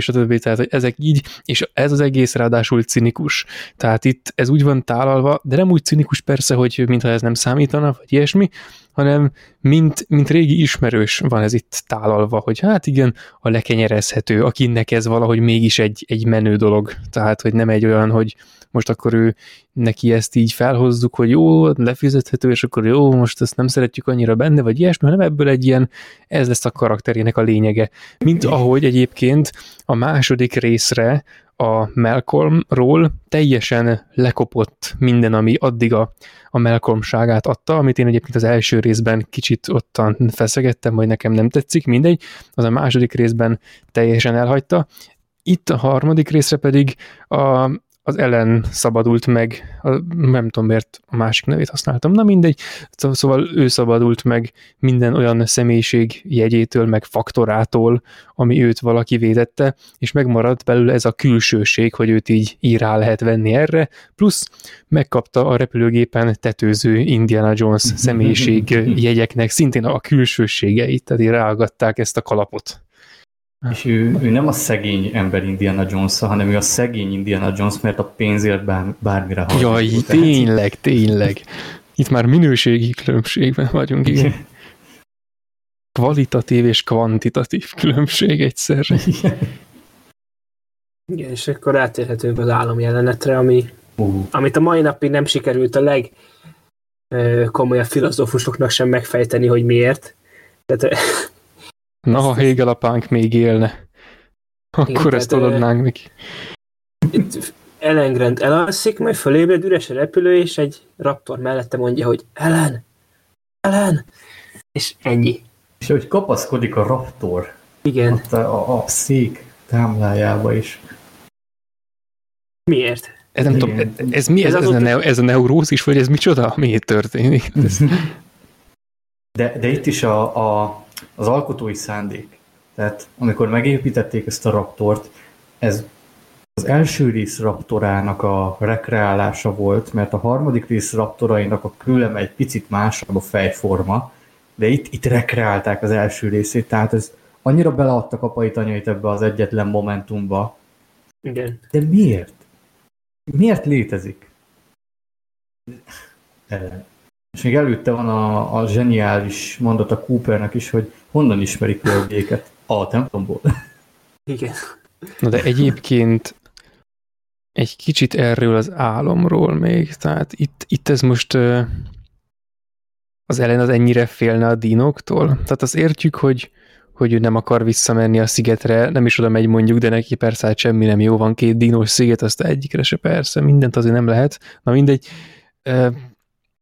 Ez valahogy nagyon rossz. Tehát oké, hogy a megvalósítás az ilyen vesébe markolóan borzasztó, hogy ott virít a raptor és beszél, és akkor így az Ellennek az ilyen a nagy felfedezése, amitől úgy tart, hogy nehogy már a raptorok beszéltek, és akkor akkor mi mégse az ember a legbaszóbb élőlény, ami létezett, és akkor vagy ez miről szól, hogy a raptor hozzászól, vagy ilyesmi, ezt nem értem. Nem szól semmiről, ez mondom, aznap jó ötletnek tűnt. Tehát ez az a kategória, szerintem. Ez ilyen nonsens, vagy nem nonsens, bocsánat. Tehát szerintem itt azt az elvet akarták követni, mint mikor a horrorokban van általában ez, hogy a főhűs ismételten a folytatásban szembenéz a rémmel. Igen. És akkor egy fürdőszobás tükrös jelenetben egy jumpscare-rel. Igen, na itt megoldották álommal, mert miért is ne lett volna jó az, hogyha tényleg a szárazföldön találkozik először megint a raptorokkal, de ennél már csak egy esetben lehetett volna rosszabb ez a pillanat, hogyha a raptor a következőt mondja: Welcome to Jurassic Park. Jaj. Nem tudom, tehát ez... Ha már volt ilyen, hogy Billy csajozómentes vágás, akkor kellene egy ilyen álommentes vágás is. Igen. Dreamless cut. Na igen, és akkor megérkezünk a szigetre, tök jó mindenki körül, látjuk a dinókat, és akkor ugye körbiek elkezdik magyarázni, akkor le lehetne rakni a gépet. Ellen meg próbálna narrálni, hogy igen, meg idegenvezetni. Idegenvezetőnek, és az olyan aranyos, hogy az viszont az annyira ilyen, szerintem ilyen tök jó ilyen karakter pillanat a Ellen Grantnek, hogy ott tényleg mindenki le se szarja, meg ott így, ha kinéznek balra, akkor láthatják a csordavezető hímet, és így senki le se szarja. Igen. És akkor utána leütik, és leszállnak a géppel. De erre is egyébként mi szükség volt? Tehát utána is olyan, amikor... Úgy is leszálltak, igen. Igen, és ráadásul, hogy... Végigmutatni, hogy ott kiabálnak vele, hogy ott leszállunk, nem szállunk le, leszállunk. Ezt ott templomban tanulta, hogy az Úr nevében, hogy ne okoz kárt, ezért leütlek. De tényleg, vagy mi lett volna, hogy rángatják a repülő kormányát? Vagy... ja, és akkor így jobbra-balra, és akkor végül így leesnek, de tényleg az milyen lett volna, hogyha azért esnek le. Aha, basszus, akkor most még többet cringe-elnék. De tényleg jobb, hogy leütötték végső soron, de csak akkor, hogyha az ellen lett volna annyira hülye, hogy a kormányrángatásba belebocsátkozzon, de egyébként így ez nagyon kínos volt, mert utána, mikor leszállnak, akkor van ez a rész, hogy most kiütött le, meg miért, meg és akkor azt úgy félbehagyják, hogy az most itt, ez így megvolt, lekezeltük, Ellen tudja, hogy kiütötte le. Na hát. Igen. Akciófilmes, hogy kit kell pofán vernem. Cooper volt. És akkor így mutatják Coopert, hogy szalad be a dzsungelbe. Igen. És akkor utána halljuk a lövéseket a dzsungelbe, és amúgy ott azt nem értem. Utána, a nő ott kiabál, ugye ott hangos bemondóval, hol a gyerek játsza a hülyét, stb. Mi a rossz ötlet? Úristen. Na de hogy... Tehát, jó, az megint ez az egész filmre következetesen ráigaz, hogy ugye az előző két filmmel ellentétben, ahol azért elég állatszerűen viselkedtek a dinók, itt azért ez a dinoszaurusz itt eléggé megte a negyedik falat. Hogy úgy mondjuk, és itt ilyen következetes gyilkológépbe megy át, de ez a lore-ban azért meg van magyarázva, tehát ezt majd rá. Viszont előtte azért a megafonnal való ordibálás fölött el kell időznöm egy kis cringe-elés erejéig. Tehát ez már ilyen általános dolog, hogy oké, leszálltunk a szigetre, ahol vannak a dinók, és akkor hát nem ordibálunk, mert nem akarunk meghalni típusú probléma. Tehát ez valahogy így ez a kérdés körülvezi ezt a motivumot. De van benne. Igen, de ez már... Mert mi a rossz ötlet, és ha-ha-ha. És úristen, jaj, de vicces, baszket, ennyire ne legyen már vulgáris egy film, főleg, hogy egy ilyen filmsorozatban foglal helyet. Hát ez már annyira kínos, hogy ez nem igaz. Főleg, hogy az ezt megelőző másik két ilyen kurva kínos dolog után következik. Tehát lehetne tekintettel arra, hogy nem biztos, hogy a nézők azt ilyen mennyiségű fasságot be tudnak fogadni ennyi idő alatt. Meg az egy dolog, hogy ő nem paleontológus, de azért annyira ne legyen már hülye, hogyha anyaként elmegy megmenteni a gyerekét, akkor ne hívja már fel a figyelmet az élővilágnak, hogy gyere, itt vagyok, zabálj meg. Tehát ha a gyerekének van ennyi esze, hogy elbújik, meg mindenféle taktikát alkalmaz, hogy lehet egy felnőtt ember ennyire idióta? Hogy... Mert most amúgy arra gondolok, hogy amúgy a legelején egyáltalán miért mentek a szigethez siklóernyőzni? Tényleg. Mi értelme volt? Na mindegy, ez már... Hát amúgy ez igen, ez elég olyan, hogy... Mondjuk ott van egy ilyen mondat, hogy látsz már valamit, de mi az Istent hittek, hogy a dzsumbújban mit fognak ott látni? Igen, meg ha már ott voltak, akkor miért siklóernyőzni? Tehát ők is átrepülhettek volna fölötte. Az meg a másik, tehát... Na igen, és akkor megjön a Spinosaurus, és akkor ugye jönnek a idézőjeles zsoldosok, hogy visszamenekülünk, és hogy tehát miért, vagy tehát normál esetben itt mit csinálsz? Bemászol a repülőbe, és megvárod, míg elmegy a lény, mert most oda jön az a lény, és mit lát? Értitek, mire gondolok? Igen. Nincs mozgás. Mint ahogy egy szafariba is mit csinálsz, amikor jön az oroszlán, bemész a jeepbe, és akkor megvárod, amíg ott békén hagy. Na mindegy, de nem, föl kell szállniuk, úgyhogy a Coopert ott hagyják, tehát azt még hozzá tesszük. És akkor Cooper ott áll a repülőgép előtt, és akkor a Gesztesi Károly mondja, hogy tudod, hogy nem állok meg. És aztán csak beruhan a Spinosaurus, félbe kapja Coopert, és így ráfröccsen a vér a repülőre, és az valamiért bezuhan a dzsungelbe. Ja, hát igen. És amúgy az egyébként az jól megcsinálja, tehát az látszott, hogy erre készültek, tehát hogy ugye a másik filmben is lett volna egy ilyen repülő bezuhan a fák közé, és az mindig olyan, az úgy rendben volt, hogy leszakadnak a szárnyai minden, de akkor utána ugye egyszer csak megjelenik a dinót előttük, az megjelenik, hogy akkor most ő követte azt a zuhanó repülőt. Igen, pont erre gondoltam egyébként, hogy azért ők elég messzire landoltak, tehát egy jó pár száz méterre, azért egy fél kilométerre, 800 méterre simán, tehát hogy... És ugye a második részben ugye ott a kocsis résznél ott is azért voltak ilyen hasonló dolgok, hogy ez így ez így nem feltétlenül lenne lehetséges, csak ott tehát azért annyira össze volt ott rakva, hogy az így ember így nem mondja azt, hogy akkor ennek persze semmi értelme. De itt így adja magát. hogy akkor hát igen, itt így nem sok értelme van, és akkor hát ott minden áron az utolsó szem emberig ott így gyűri azt a repülőt, hogy kiszedje onnan minden egy, mint amikor olyan, mint amikor a hangyász a nyelvét gyugdossa az izébe a... Ja, tényleg. Kiszedje minden, ami ott van, tehát elköbbé ezt csinálta a Dino is, de aztán nagy nehezen megmenekülnek. De mi vezeti föl ezt még előtte, hogy így fennakadnak a fán, és a Grant így lenéz, hogy na hát, már megint a fás rész az első részből, na hát, ahogy kerültünk már megint ide. Ő nem azt mondja, hogy még nem landoltunk, azt hiszem, azt mondja. Ja, igen. Hát a szájával ezt mondja, de a tekintetében az van, hogy ez itt az első résznek az. És az is amúgy annyira érdekes, hogy most szerintem erre utaltál, hogy most ez ugyanaz a Spinosaurus-e, vagy a párja, amit ugye egyesek mondanak, hogy megy bosszút állni, mert a párját megölték, és akkor ezért üldözi őket végig a dzsungelen az egész filmen. De ez is nagyon érdekes, hogy egy ekkora böhöm dög. Nem ez van a kánonban. Nem ez van.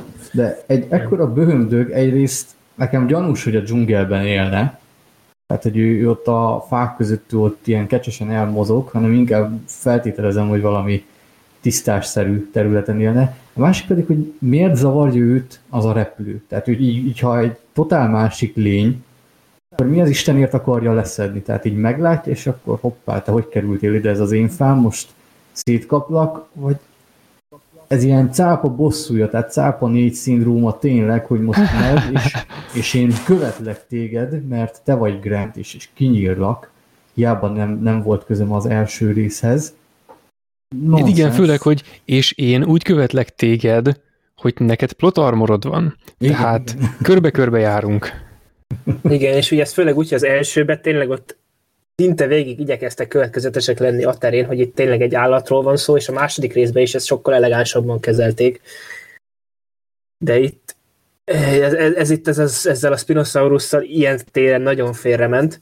Másrésztől meg, tehát ugye a doki mondtad, hogy ott magyarázták hogy készült be, hogy a technika meg az animatronika is mennyit fejlődött, és az elhiszem, hogy fejlődött, csak itt tehát rosszul volt a robot használva ezúttal, mert annyira mű volt, tehát annyira egyenizé volt, egy látod, most emeli a fejét, most forgatja, kinyitja a száját, és pedig ugye maga a technika az fejlődött, csak szimplán ez a rosszul volt használva. Valahogy nagyon darabos, sokszor tényleg azt érzed, hogy mű volt, tehát az, hogy szemületesen mozog, és igen, mű az egésznek a hatása. A vágásnál meg kifejez, tehát a vágás pedig pluszban rájátszik erre, hogy nagyon sokszor közeli van.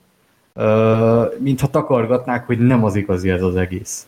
Tehát olyan hirtelen vágják, közeli, feje, keze, furcsa az egész. A raptorok azok szerintem, amik viszont még ma is pöpecül néznek ki. Egy dolog érdekes viszont, ezt még gyorsan elmondanám, hogy ez abból a szempontból érdekes, bocsi, hogy még visszavettem a szót, hogy technikailag tényleg mutatták, ez engem baromira meglepett, hogy itt már olyan szintű volt, hogy öltözéket vett fel a technikus, és ahogy mozgatta a karjait, úgy mozgott a Spinosaurus vele.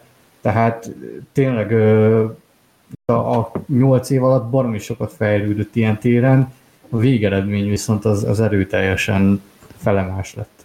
Igen, meg egyébként szerintem, ami azt, hogy, tehát, hogy itt látszódik, vagy nem is érződik a felületének az anyagán, hogy ez műanyag, most itt csúnyán mondva, és ezt szerintem a másik részben azzal kompenzálták nagyon jól, hogy mindig esőbe vagy nyírkos helyen volt a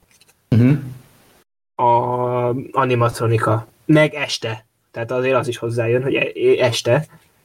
És pont emiatt, mivel itt fényes nappal van, ugye szintén jobban lejön ez az egész, és ugye a elsőben, meg a másodikban tényleg mindig minimum nyírkos volt, de többnyire eső is volt, és az is ugye hozzáadta ahhoz, hogy ne ez ennyire ilyen száraz műanyag érzetet adjon, szerintem. Egy dolgot viszont dicsérnék vele kapcsolatban, hogy a hangja viszont szerintem az kifejezetten hátborzongató lett, tehát van valami túlvilági, démoni hangja ennek a dögnek, úgyhogy ilyen téren viszont ez pöpec lett. Igen, tehát nyilván a hangja, tehát hogyha mondjuk egy sima szörnyfilmben a másik randomizének ilyen a hangja, akkor az valószínűleg jobban működik. Igen. De tényleg ez van, hogy itt nem játszadoztak ilyen téren ügyesen azzal, hogy megvilágítás, az esetleges ső is leplezzük a gyengeségeket. Igen, hát, vagy lehet, hogy nem látták a gyengeségeket. Vagy nem akarták, mert volt elég. Nem akarták látni, igen. De lehet, hogy sikerült egy jelentet leforgatniuk, és akkor valaki, de ez így nem is néz ki. Ne. És kidobják az ablakon, mint a mémben, tudod? Igen. De itt is ezek a jelenetek, amikor még itt vannak, tehát abszolút vígjátéki hatása van az egésznek. Kirohan a nő, kimegy érte Sam Neill, megfogja, kirohan Mr. Kirby, és hogy megáll William H. Macy, mint valami rajzfilmben, hogy egy pillanatra megdermed, és akkor így visszafut a repülőgép roncsba. Tehát valahogy amúgy még ez a gond, hogy elvileg ez egy félelmetes jelenet kellene, hogy legyen, így fossunk a Spinosaurustól, de így sikeresen leamortizálják az összhatását még ezzel is, hogy gáz ilyen karakter pillanatokkal tarkítják, bár ahogy mondtam, hogy mivel a film hülye és nem leplezi, így könnyebben elnézzük, mint a Sarah-féle akciózásokat. Ja, hát de eztán mi következik? Mi tud erre következni? És hát az nem is olyan komikus, hogy ott a T-rex a semmiből, tehát az is érdemtől. Vannak valamiért, annak is van ilyen komikus hatás, hogy a széthúzza a sövény. És hogy utána már... És hogy de igen, hogy ő éppen ott úgy nem tudom, úgy vacsorázgat, és ahogy fölnéz, olyan, mint egy ilyen kis házőrző. Tehát ilyen teljesen jó indulatú fejjel így felnéz, és akkor megint megtörténik, hogy soha semmi előnyünk nem származik abból, hogy tudjuk, hogy a T-rexnek ilyen szelektív látása van, tehát hogyha nem mozgunk, akkor nem lát rendesen, meg hasonlók. Főleg, hogy most ott van előtte az a nagy vérben tocsogó cucc, tehát még csak ki se szagolna, ha bár az eddig se nagyon volt neki szaglása, na mindegy, de hogy most aztán tényleg, hogyha ott megállnak egy helyben, akkor nem vesz észre őket, de mindenkinek el kell rohannia. Ez engem annyira idegesít, hogy miért rohan el mindenki? Olyan. És itt még a Billy is elrohan. Még mellé, hogy beesik a két fa közé Grant, és akkor pont azok megvédik a lépésétől. Igen. És egyébként elvileg ez a T-rex, ez az, aki a pici volt a kettőben. Ezt már azért nem akarom, hogy ez így legyen. What? Mert igen, ezt én is olvastam, de... Ez a legkisebb on-screen T-rex a Jurassic Park franchise-ból. Ja. A méreteit nézve, ők is, ugye úgy van, hogy a legnagyobb az elsőben volt, akik a másodikban van az a kettő, azok egy picit kisebbek, mint az első. Az első. És ez pedig azoknál is kisebb, hogyha így lemérték. Ne kérdezd, hogy... de van ennek ilyen közönség, aki erre hajlandó időt szánni. És hogy mivel ez a legkisebb, ezért arra következtettek, hogy ez lehetett a kölyök a kettőből. Egyébként az érdekes viszont, hogy az animatronika az a második részbeli csak át van festve, és mondták egyébként, meg írják is online is, hogy a Spinosaurus animatronika annyira erős volt, hogy amikor összeugrasztották őket, letépte a T-rex robotnak a fejét. Ja, ez eltört, szerint, igen. Letört a fejét. Én így utána néztem, a Spinosaurusnak a masinája az 2,6 méter magas volt, és 12,2 méter, és majdnem 11 tonna, tehát ez volt nem tudom, hogy mind a mai napig ez még, de akkor ez volt a legnagyobb animatronika, amit csináltak valaha, úgyhogy kétlem egyébként, hogy azóta ezt így lekörözték volna, pláne, hogy ugye egyre kevésbé van az előtérben. Igen, meg azt hiszem ilyenek is voltak, hogy rendesen veszélyes volt működés igen, közben igen. A közelében lenni. Igen, mondták a színészeknek, hogy ez nem ilyen egyszerű, hanem ha itt megüt, akkor hát komoly sérülések vannak, és meg is halhatsz. És mondta is Tia Leoni, hogy több sminket kellett rájuk rakni a kék-zöld foltokra, hogy azokat elleplezzék, mint műsebeket, amiket szereznek elvileg a filmben. Tehát ugye a nőcinek is az arcán van egy sebhely, és akkor ő ennyivel megússza. Ja. Valójában kb. Rendesen rosszabbul jártak. Igen. Igen, és akkor ott van ugye az a hírhett a filmnek a csúcspontja ilyen téren. Igen, a versus. Elég gyorsan lezavarnak, de tök jó pofa, hogy akkor megfogja ő a nyakát, utána megfogja a nagyobb anyakát, és kitöri. Gyerekként sose szerettem egyébként, így nekem mindig fájdalmas volt, hogy a T-rexet így ennyivel kiírják a sztoriból, és úgy Igazauruszra miatt picit haragudtam, hiába menő, meg bedesz. Meg főleg, hogy előtte úgy ráharap a nyakára a T-rex, és így nem tudom, fémből van a bőre, vagy a fene tudja, tehát így meg se karcolja a másik. Így kb. A T-rexnek azért az áll kapcsán nem tudom, valahogy úgy masszívan erősebbnek tűnik, mint a Spinosaurusnak. Igen, és főleg úgy, hogyha az izét nézzük, ugye akkor amint a paleontológia állás, hogy a Spinosaurus az valószínűleg halevő volt.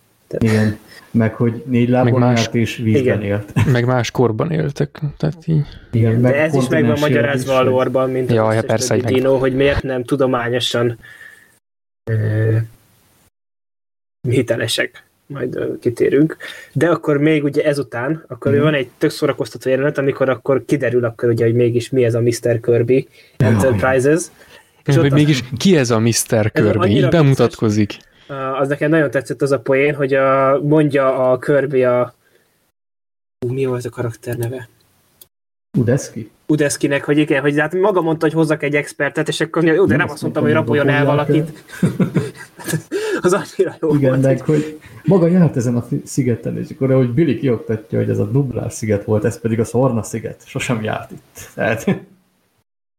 Igen. Mert de legalább egy kis logika van, mert tudja, hogy a könyvében írt a szigetről, igen. És akkor utána a gyerek mondja, hogy igen, olvastam a könyvét, az jobban tetszett, amit a sziget előtt írt. Úgyhogy nyilván az apja így szerintem csak látta a címét a könyvnek a gyerek polcán is. Igen. De amúgy tuti. Igen. Jó. Ez még hasznos. Nem azt mondtam, hogy rapoljon el valakit. És azok a színvallások, tehát, hogy... És akkor maga pedig nem is zsoldos. Sosem mondtam, hogy zsoldos vagyok. Igen, és az alsó ügynek. Jogos. Istenem, ez már borzasztó. Tehát ez már borzasztó. És ahogy az elején pedig így bepúzerkedik a telefonba, hogy higgy el, Mr. Kirby, profik. És akkor ott lövik szét 30 méterről a repülőt. És ezt sem értem, hogy utazási ügynökként hogy adhatja ki magát így ilyen nagy kommandós elitcsávónak, tehát most ezt egy jó poénnak szánták, vagy ez a forgatásnak megint csak az eredménye. Aznap jónak tűnt, tudod? Valószínűleg ez a megoldás, hogy aznap jónak tűnt. Aznap jónak. Abban a percben jónak tűnt. Igen, és itt jön utána az átöltözős jelenet is, tehát elfordul, és akkor láttál már mesztelenül, vagy valami ilyesmit mond, azt hiszem a nőt, tehát halmozzák az ilyen, ahogy mondtam, ja, semmi olyan, amit korábban ne láttál volna. Ja. Hát meg ez is mindig az zavart itt, hogy nem hiszem el, hogy ezt abban, amíg szervezték itt a mentrakciót, ezt nem beszélték meg, hogy a csávó fogyott.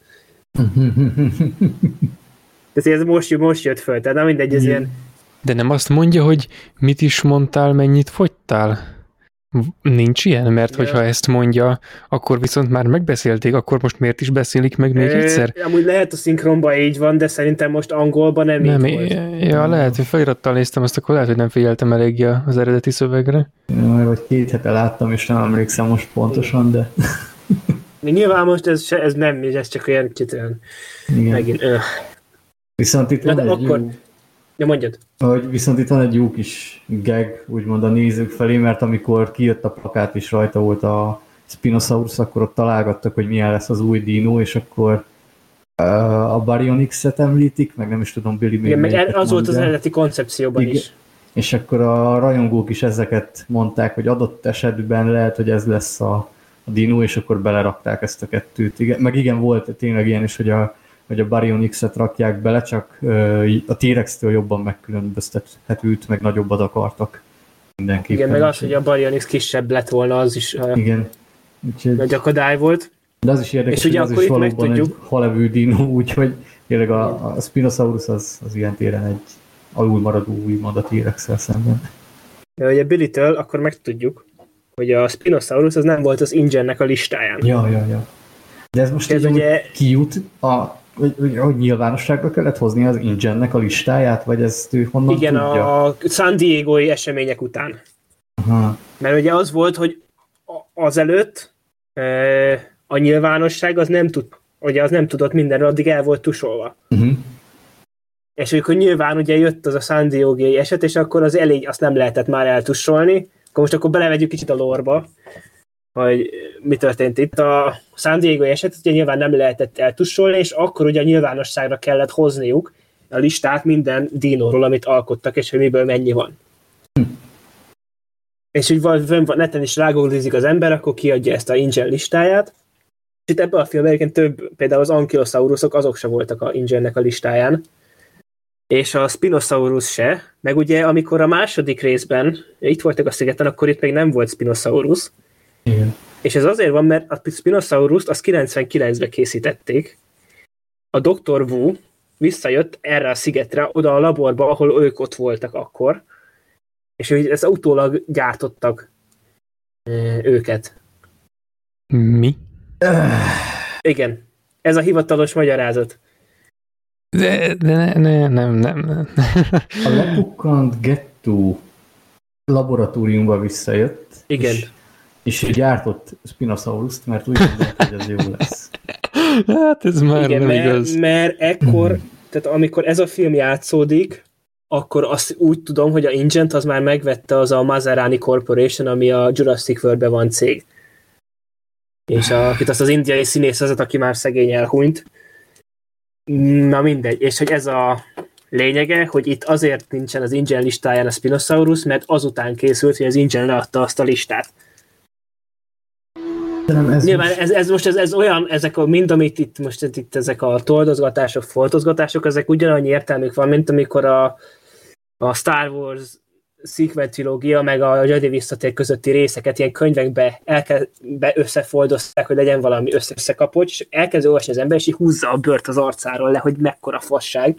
Ezt akartam hát mondani, akkor ezt nem a Star Wars kezdte feltétlen, tehát... Hát egyszerre. Jaj, igen, ugye 2015-ben volt mindkettő, a Jurassic World előbb volt. Még az előbb is. De valahogy az mindig az eléri. Az évnek a soft tribute-os terméke volt ez a toldozgatás-foltozgatás. Valahogy mindent elér egyszer ez a betegség, hogy itt toldozgatni, foltozgatni kell. Igen, ez lassan az Alien-t is fogja, ugye itt a Covenant meg az első eredeti Alien között, hogy meg kell magyarázni. Na jó, de ott megmagyarázták volna a filmbe. Az addig, az előbb elfogadom még a hülyeség is, mint hogy ezt érted. Tehát itt megint az volt a gond, tehát hogy ez nem, hogy itt van egy filmük, amit leforgattak forgatókönyv nélkül, és feldob egy rakás tök érdekes dolgot, és azt most nyilván most így valahogy össze kellett gyúrniuk, és nyilván valószínűleg ezt sehogy nem lehetett volna értelmesen megmagyarázni, de mindegy, ez a hivatalos magyarázat rá, hogy a Henry Wu visszajött a szigetre. Most elő is veszem a lapomat, mert azt ide írtam még ehhez dolgokat. És akkor csinálta, igen, második film után lettek klónozva. És hogy ez nem teljes Spinosaurus, mert arról is van ilyen adat, hogy nem volt meg a teljes génkészlet, tehát hogy ez is egy hibrid dinoszaurusz már. Úgyhogy ja. Úristen.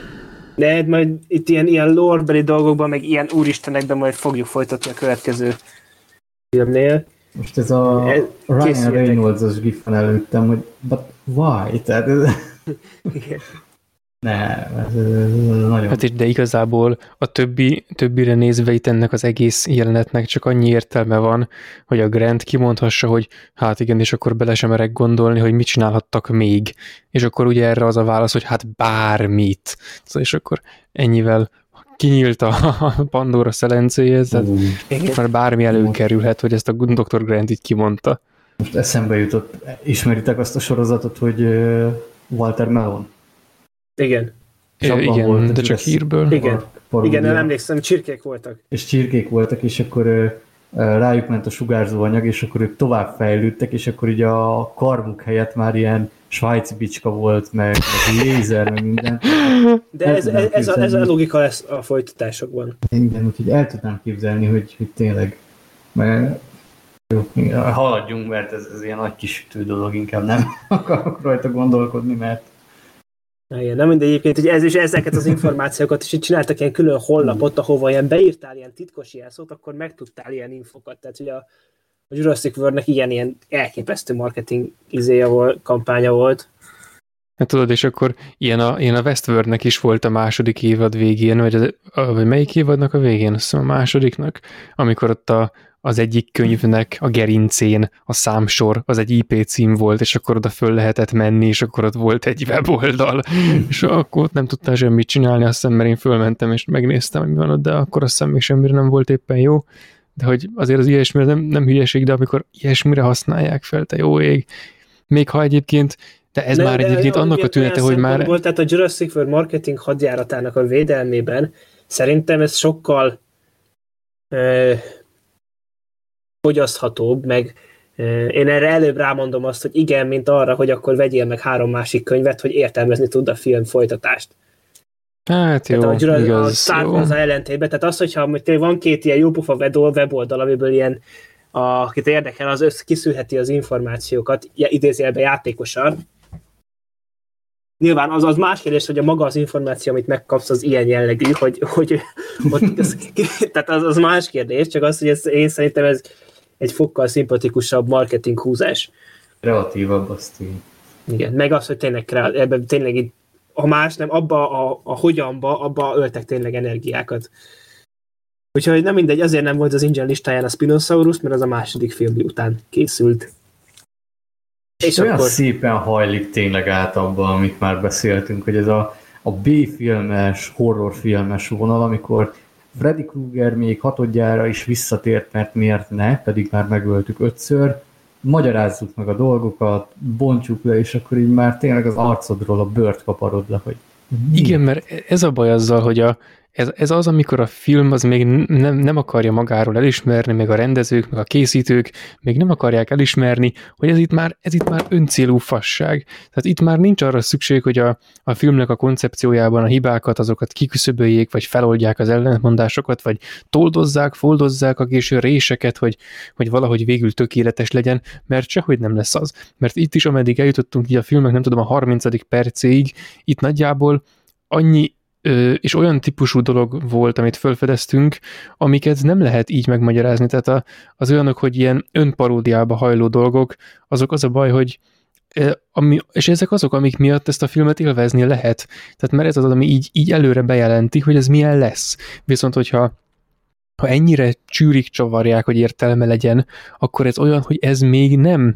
Tehát ez még igazából nem olyan, mint amilyenként én nézem, és amilyenként én élvezem, hanem ez másmilyen akar lenni. És ez a baj, hogy na ettől most így átértékelve az egészet, lehet, hogy ez mégse tetszik nekem, így sem ennyire. Tehát, hogy mégiscsak jobb lesz a második, sokkal. Csak mert... sajnos ez nem a harmadik hibája, úgymond, hogy... Hát, és igen. Ez a soft reboot-é. Hát igen. Ez igazi nem. Ez igaz, a valódi gonosz a világban azok a soft tribute-ok. Ja, mehetünk tovább, igazából sok lényeges dolog egy jó darabig most nem fog történni a filmben, ott szenvednek egy darabig az erdőben, meg van az esőernyő, vagy ejtőernyő, elteszik az ejtőernyőt, hogy később tudják használni a dinomadaras jelenetben. De hogy Grant így a néző arcában mondja, hogy hozd magad, tudod használni? Hozd magaddal, mert még később jól jöhet. Tehát ez... Igen, mert megtalálják a raptor tojásokat, és igen. Akkor a Billyre marad. Jaj, az is... Ja, csak fotóztam, igen. Meg a műanyag csontváz, ami leesik a fáról, az gyerekként annyira rüheltem. Meg most én azon gondolkodtam, hogy 8 hét. Tehát 8 hét alatt csontvázzá vált. Igen, nekem is eszembe jutott, hogy... hulla. Most a kompik felmásztak és megették, vagy a bogarak, de... Nem tudom, én nem vagyok tapasztaltabb, hogy mennyi idő alatt hogy bomlik le egy hulla, de szerintem azért ez egy kicsit gyors. Nyilván ez igen. Nyilván hát azért egy asszó hullát, az lehet, hogy akkor egy följebbet lép a korhatárbesorolásra a filmnek. Valószínűleg ennyiről szól, de mindegy, ez is érdekes. Hogy a nő itt is visong egy sort. Utána fut egy kört is. Igen. De annak már megint semmi értelme nincs. Na most már egyébként én érzem hülyén magam, hogy ezt számon kérem. Ez rendesen durva. Igen, csak hogy átmenjenek a raptor tojásokhoz. Igen. Készítettem pár fotót róluk. Ó, persze. Persze. De amúgy, és akkor utána, jó, akkor visszatérünk átjutnak a laborba. Meg előtte ugye elvileg, tehát ott ugye ott a kocsiban mutatják azt a betört ablakot. Az a Malcolmos? Az akar lenni, de ez közben nem az a hely. Tehát, igen, tehát ez csodálkoztam én is, hogy nagyon rátom volna a kocsira, hogy ez azt akarná, de... Az igen, mert ez utólag nem lett, ugye ez is olyan, hogy tehát ugye ez a díszlet, amit itt ide megépítettek, ez nem az lett volna. Tehát ez nem is akart volna úgy arra utalni. Csak ugye amikor átírták a forgatókönyvet, és igazából nem volt nagy jelentősége annak, hogy ők most hol vannak ott, így igazából belerakhatták ezt is annak ellenére, hogy tényleg lejön, hogy ezért ez nem az a hely, ahol akkor voltak. Igen, és akkor utána a laborba, ugye az a, hogy így kell dinókat csinálni? Nem, így kell, Isten. Még az egy jó az, igen, az egy jó pufat trailer mondat amúgy szerintem is. Igen, meg a zene is jó, meg hangulatos ott a kamera igen, mondjuk meg az tényleg azok a mindenféle embriók, az tényleg amúgy egy tök hangulatos jelent, és utána tehát az amit még a trailerbe is belerakták, hogy a nő nézi az üvegben a raptort. És mit csinált ott az a raptor? Az egy nagyon jó kérdés. Várta őket. Vagy így játszott, tudod, hogy igen. Éppen azt játszott, hogy milyen lenne, ha... Prankelni tudod, tehát így. Azt sose értettem, hogy én és akkor áll, és utána ránéz, és akkor hirtelen, amikor utána megmozdul a szeme, akkor így nem tudom, de mindegy. Tehát, hogy most ő ott várt prédára, vagy annyira kommunikálnak, hogy menj be az épületbe, mert jönnek az emberek, tehát... Elbújt, vagy... Elbújt, igen, ilyen ipi apacsot játszottak a többiekkel. Ez az annyira buta, ez a tipik, ez a Jurassic Park 3 buta jelenet, tehát ez az olyan... Annyira kurvára semmi értelme. Igen. De jól néz ki, tudod, így azért rakják, de jó lesz. Igen, ez a trailerben jól néz ki, hogy a csajot nézik ott a izét, ott a embriókat, és akkor egyiknek megmozdul a szeme, és így akkor mi lesz ebből? Azt a mindenit. És igen, hogy ez hogy ilyen aprót mozdult, hát hogy ez az, hogy ők már tudják, hogy ha itt megmozdul a szeme, akkor ez valami nagyon durva dolgot jelent, ezért csak egy aprót mozdul. De egyébként még ehhez az egészhez, hogy amikor így mint ami a Hobbitnak a végén is volt, hogy azolgott úszik a befagyott jég alatt, és akkor hirtelen föléled. Na hát, hogy ennél klisésebb dolog az aligha van, és rendben. Oké, hogy itt borzasztóan buta, és konkrétan, de tényleg ilyen annyira sem értelme, ezt nem lehet elmondani, hogy ez már szinte vákum a film szövetéhez képest, annyira sem értelme, és de hogy oké, ha ettől el is tudnék tekinteni, de nem megy egyébként, na mindegy, tételezzük föl, még akkor is annyira klisés, hogy miért kell ezt elsütni.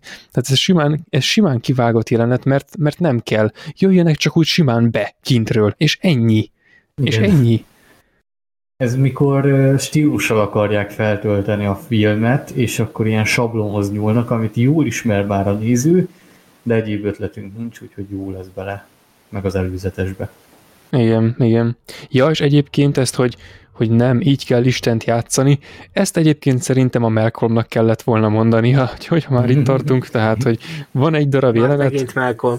Igen, tehát, hogy itt, ha most a Malcolm benne lett volna, akkor azt mondanám, hogy ebben a filmben ő teljesen fölösleges volt, mert csak ez az egy darab pillanat volt neki dedikálva.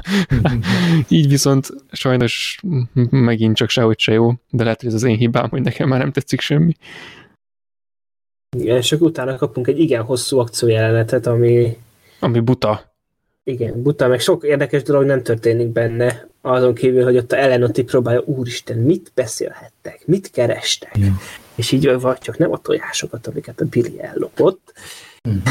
Azt a mindenit, ilyen Sherlock, ilyen dedukció, azt a mindenit. Meg mellé ugye van ez a izé, hogy a csapdát állítottak, they actually set a trap. Ja, hát egyébként, meg ugye a izé, itt éri el a végzete Udeskit szegényt. És amúgy elvileg neki lett volna valami olyan jelet, hogy ilyen botokkal harcol a raptorokkal, mert az van egy ilyen fotó is arról, csak az végül, azt kivágták sajnos. És ő volt amúgy a csapatból, az újakból talán a legszimpatikusabb. Tehát, így sajnálja az ember, hogy hát ez az utazási ügynök, ez jobbat érdemelt volna. Igen. Hát olyan, mint kb. Az Eddie a másik részben. Igen. És itt amúgy itt is a második részből lopnak úgymond jelenetet, vagy hasznosítanak újra, a csorda között mennek, futnak, csak ott ugye a csordából akarnak befogni, itt meg még pluszban ugye a raptorok is jönnek és üldözik a csapatot, úgyhogy ez is kb.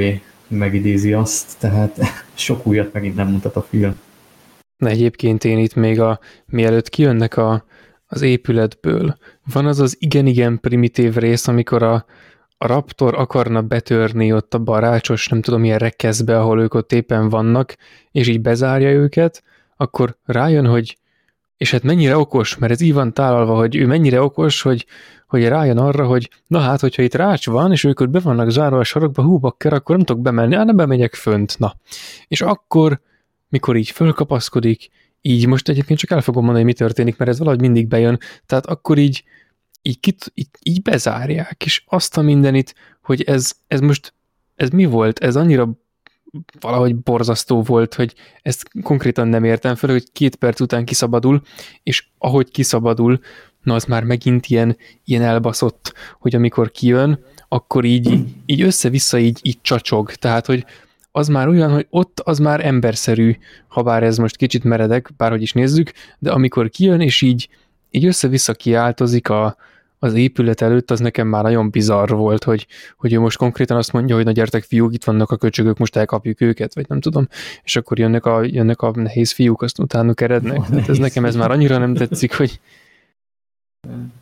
Megértem én, hogy itt most nagyon neki akartak menni a raptoroknak, hogy úristen, most intelligensé teszik őket, azzal teszik intelligensé őket, hogy tudnak kommunikálni, ami így az egyszeri ember fejében összekapcsolódik a logikus gondolkodással, és akkor ez ijesztő, mert úristen, valami, ami így gondolkodik, és akkor ez lenne itt a fédelem faktor, de szerintem igen, csak nevetségessé válik. Meg a film elején ugye ki is mondja az Ellen, hogyha nem hallnak ki, akkor valószínűleg belőlük fejlődnek ki a legfejlettebb élőlények.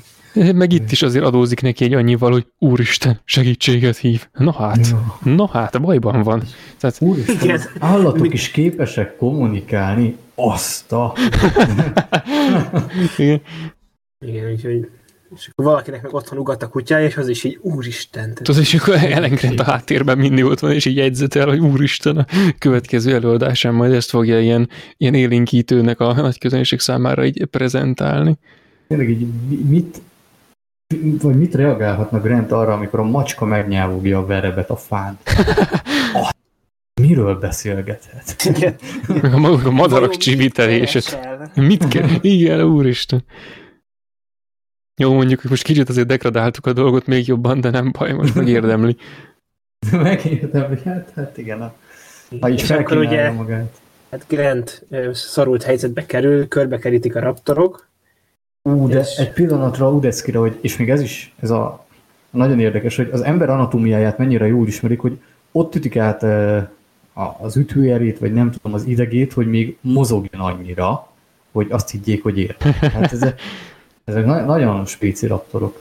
Igen, kikérték az adatbázisból. Ja, de egyébként ehhez a részhez hozzá egy kicsit, hogy a csapda felállítós rész, ez ugye olyan, hogy mikor látják, hogy az Udeszki még életben van, akkor az Amanda így egyből megindul. Tehát, hogy ő most akkor megy és megmenti. De nem tudom, hogy mire gondolt. Mi a fenét akart? Tehát, hogy szívmasszást ad neki? Vagy ne? Igen, ja, és de főleg, hogy igen, tehát főleg, hogyha még nem is állították fel zseniálisan embert meghaladó intelligenciájukkal a raptorok a csapdát, amit egyébként megtettek, mindegy, akkor is ott vannak a közelben. Tehát miért kell sikítva, meg törvezúzva, csörtetve le menni, hogy most ott valami történjen. Hát ez olyan, hogy rendben, vannak olyan részek, amikor a logikus gondolkodást felülírják, nem tudom, az érzelmek, meg a helyzet, meg az ilyesmi, és ezt talán valaki, aki nem ismer engem elég jól, az megpróbálhatna így megvédeni, de éppen itt egy ilyen fellélegzésen vannak, hogy most felmásztunk, most oké, most semmi, Udeszki meghalt, oké, de nem baj, legalább most mi itt fent vagyunk a fán, de jó nekünk, és akkor így egyből az van, hogy ez egy ilyen jó kis szörnyűködős rész lehetett volna, hogy mint amikor a mesterlövész becélozza, nem tudom, a valamelyik filmben a valamelyik szereplőnek a haverját, és folyamatosan lövi, de nem tudnak érte menni, mert akkor őket is lelövik, és akkor érezzük, hogy ez egy ilyen rész, és akkor ebből is lehetett volna valami hasonló, csak egyébként nem lehetett volna, mert egy ilyen filmben, mint amilyen ennek a filmnek az összes többi jelenete, abban már egy ilyen jelenet egyszerűen nem foglalhat helyet. Tehát itt már sajnos egy komoly jelenetnek nincs létjogosultsága. Sőt, hogy ezt fokozzuk, A raptorok, amennyire intelligensnek vannak beállítva, nem túl intelligensek, mert a csaj megbotlik, lelóg, és rögtön ugranak rá, tehát meg sem várják, hogy oda menjen Udeszki, ez is könnyű legyen, mint Préda. Ja, igen. Vagy lejöjjön mindenki a csaj után, hogy de gyere vissza, mert ez túl kockázatos. Nem azon nyomban kiszaladnak, tehát a nagyszerű tervük csak részben volt kidolgozva. Úgyhogy... Főleg, hogy egyébként a csajnak a leesése az nagyon mű.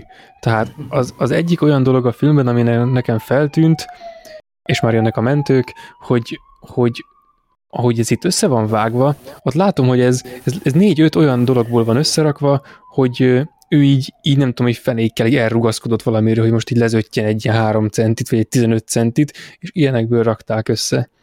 De ez valahogy borzasztó. Ja, meg a raptorok is hülyék, tehát tényleg miért nem várták meg, hogy oda menjen?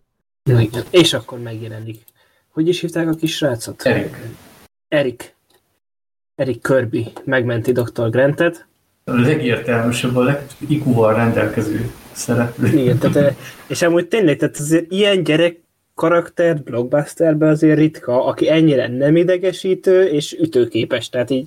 Hát igen, itt is ellene akartak menni az eddigi koncepciónak, hogy a gyerek az idegesítő, semmire se jó, picsog, meg létezik, és akkor így most...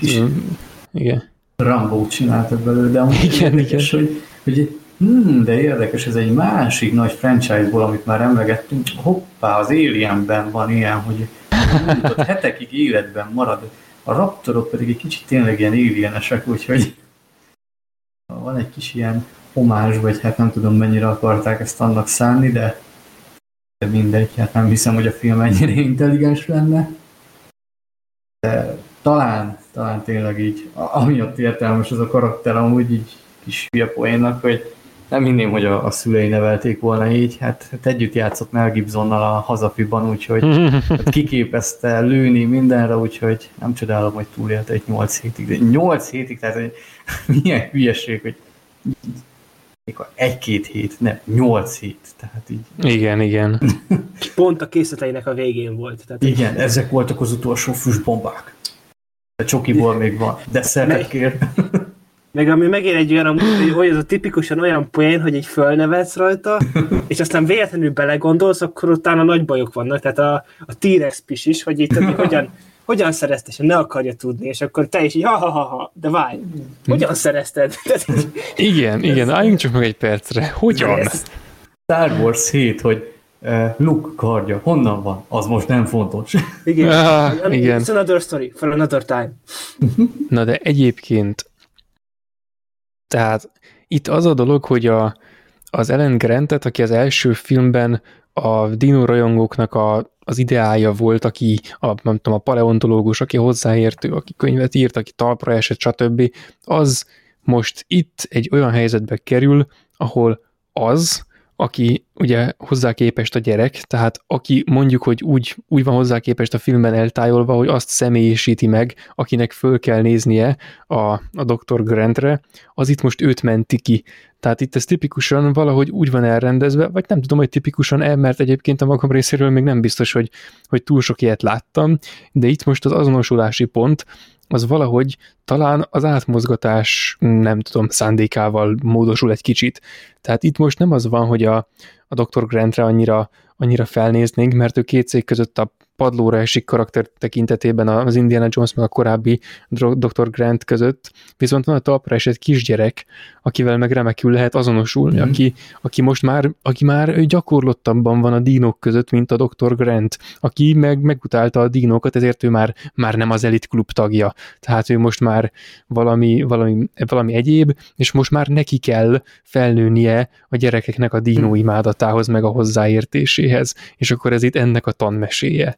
Tehát ez, jó, hát, ez egy darab jelenetet így nem sok értelme van, de hogy ez itt rendes, ezt egyébként én egy ilyen szar megközelítésnek gondolom, mert őszintén szóval nem tetszik, hogy ez így alakult, de egyébként azt el tudom ismerni, de ezzel a filmet egyáltalán nem tudom fölmenteni, mekkora szerencsém, mert nem is ez a szándékom, hogy egyébként kétszer azt nem lehet megcsinálni, ami az első részben volt, hogy a Dr. Grantet azt ilyen faszántosan összerakják, oda teszik ezt az ideált cuccot, oda teszik a különféle potenciális azonosulási pontokat, a különböző mit tudom, a különböző korosztályoknak, meg a hasonlókhoz. Ezt kétszer nem lehet megjátszani, mert hát szerintem ez a folytatásos történetnek valahogyan a velejárója. Uh-huh. Meg hát amilyen irányba is vitték itt a Dr. Grantet, ez már kicsit ilyen, ezért ez talán jobb is, hogy így alakult, bár maga ez a tény, ez nem jó. Úgy érdekes, amit mondtál, mert emiatt jutott az eszembe, hogy tényleg Grantnél, ami még érdekes, hogy ugye mindenképpen le akar jutni a folyóhoz, meg a partra, és akkor a gyerek megmentése neki már például nem is célja, hanem hát ha majd belefutnak esetleg, akkor nyilván megmentik. Tehát még ilyen téren is ott van ez, hogy, hogy nem egészen konzisztens, úgymond az előző rész fejlődés történetével.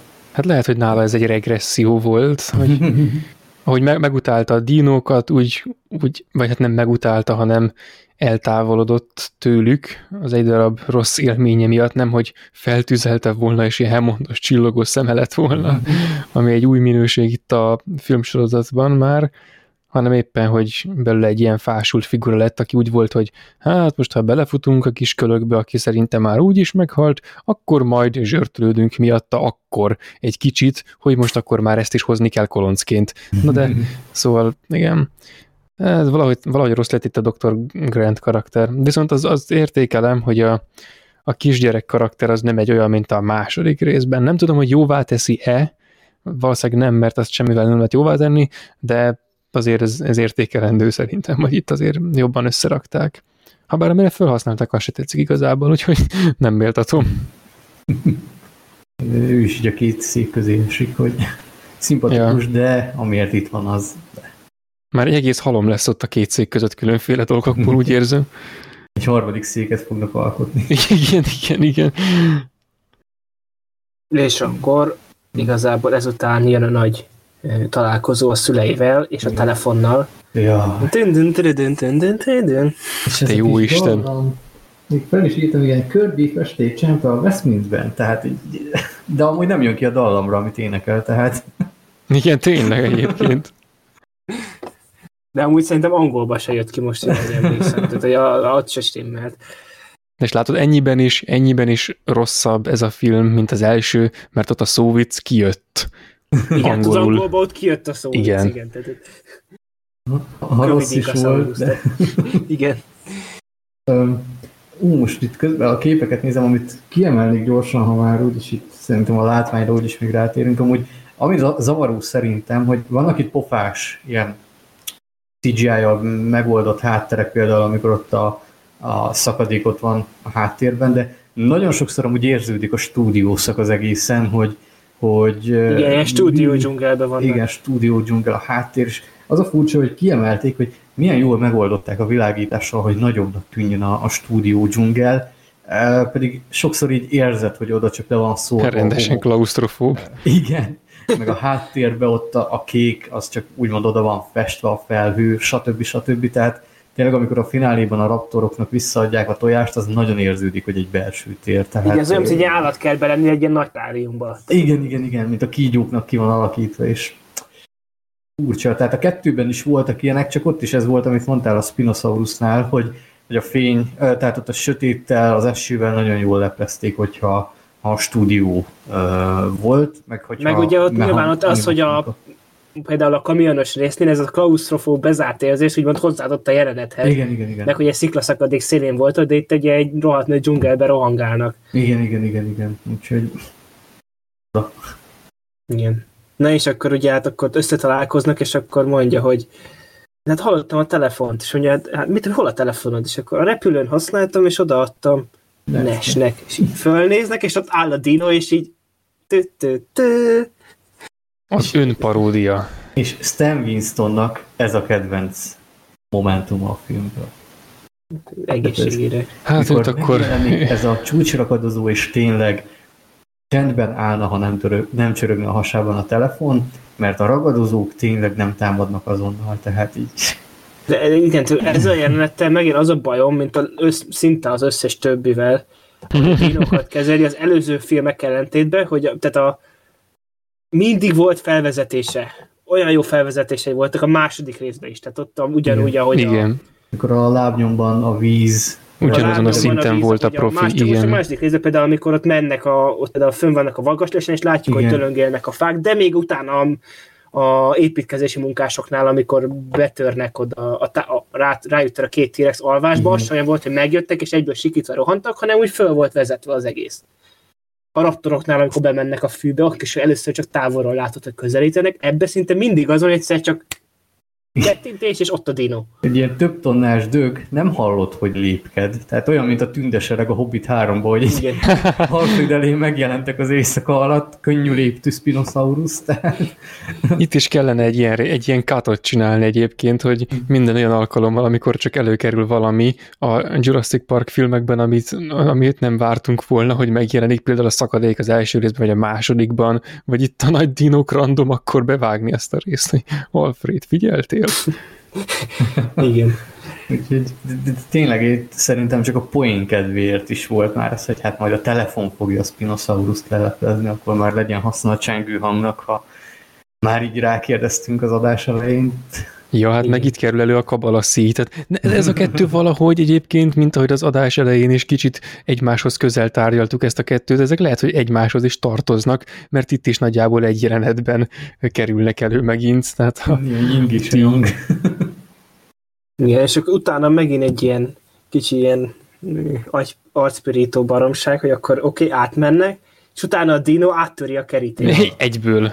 Igen, egyből, igen. Ez utána annyira furcsa. Bemennek, és egy ilyen fajtót tartanak, és így oké. A reteszt rányomják, és akkor az, hát ezt nem... Hát az úgy tartja vissza a dinót, mint a Hobbitban a törpöket, a Beorn házának az ajtaját. Ja, hát, igen, de nem is ez tehát én elhiszem, hogy akkor megtartja a dinót, de az, hogy 2 perc előtte azt látjuk, hogy áttöri a vasbetonfalat. Igen. Tehát ez így annyira... következetlen, és Igen, mert nyilván ott ennek az időjárásnak kitéve egyébként ez a vasajtó, ami fával van megerősítve, ez ennyire ellenálló még évekkel később is. Tehát... Igen, a vasbetonkerítés meg összeomlik, ami szöges izé van. Meg... Igen, meg azért én azért elgondolkodnék, hogy ő ezt pontosan hol töri át. Tehát amikor ők elfutnak, tehát megtalálják a rést a pajzson, átfutnak, akkor a Spinosaurus így, hát nem tudom, kicsit lelombozódik, de így látszólag szándékosan, vagy szándékoltan elfordul, visszamegy, és máshol áttöri a kerítést. Tehát ő tudta, hogy ott a kerítés gyengébb, vagy mi? Múltkor már bepróbálta, igen, a múltkori turistánkkal. Kétszer ugyanott nem próbálta. Igen, de tudod, miből jön rá, hogy ez a kerítés most elég erőse vagy sem? Azt, tehát érted, bepróbálja, és akkor most nem tört át. Ebből ő most arra következtet, hogy ott az nem elég erős, vagy micsoda. És ezt miből tesztelte? Megpróbálja még egyszer?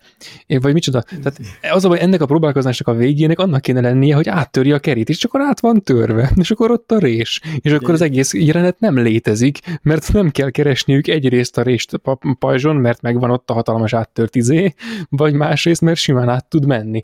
És akkor semmi tétje nincs dramaturgiailag annak, hogy ott van egy rés. És akkor így ennyiben az egésznek mindegy. De és egyébként miért nem tudták azt csinálni, hogy ott üldözi őket, amíg át nem mennek, és amint átmentek, egyből áttöri. Vagy mondjuk 2-szer próbálkozik, ugyanannyi időt nyertek volna, mint így nyertek, csak mondjuk akkor nekik közben futniuk kellett volna, vagy így reménykedve néha-néha hátra pillantani, hogy biza nem adja fel, hogy áttörje azt a kerítést, és megy el inkább a fenébe, vagy valami ilyesmi. Ez már megint egy elég kellemetlen ilyen kukacoskodó jelenet, amire sajnos nem lesz válasz, mert... Annál a Henrynél nem volt elég terület neki, hogy felgyorsuljon 88 mérföldbe a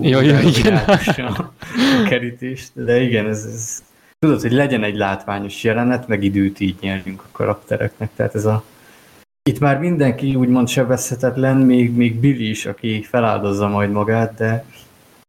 Ja, meg utána mi következik, miután bemennek, hogy ja nem, ez még korábban van, hogy miután... egymásra találnak, ölelkeznek egyszer a rácson keresztül. Jön a Spinosaurus, oké, futni kell. Átmennek, ölelkeznek még egyszer, betör a Spinosaurus, oké, megint futni kell, befutnak, és akkor na végre. Na, most már lehet ölelkezni a családnak. Tehát ez már olyan, hogy úristen. Meg ugye megtudjuk, hogy tojások voltak a Billynek a szerencsetatyójában. Ja, igen. Szerencsetatyó. Folytathatnánk a kutatásokat. Ja, a kapsi. Te sem vagy külön, mint azok az emberek, akik létrehozták. Egyébként ebben amúgy a... Azért én szerintem azért ez nem feltétlen ugyanolyan mértékű.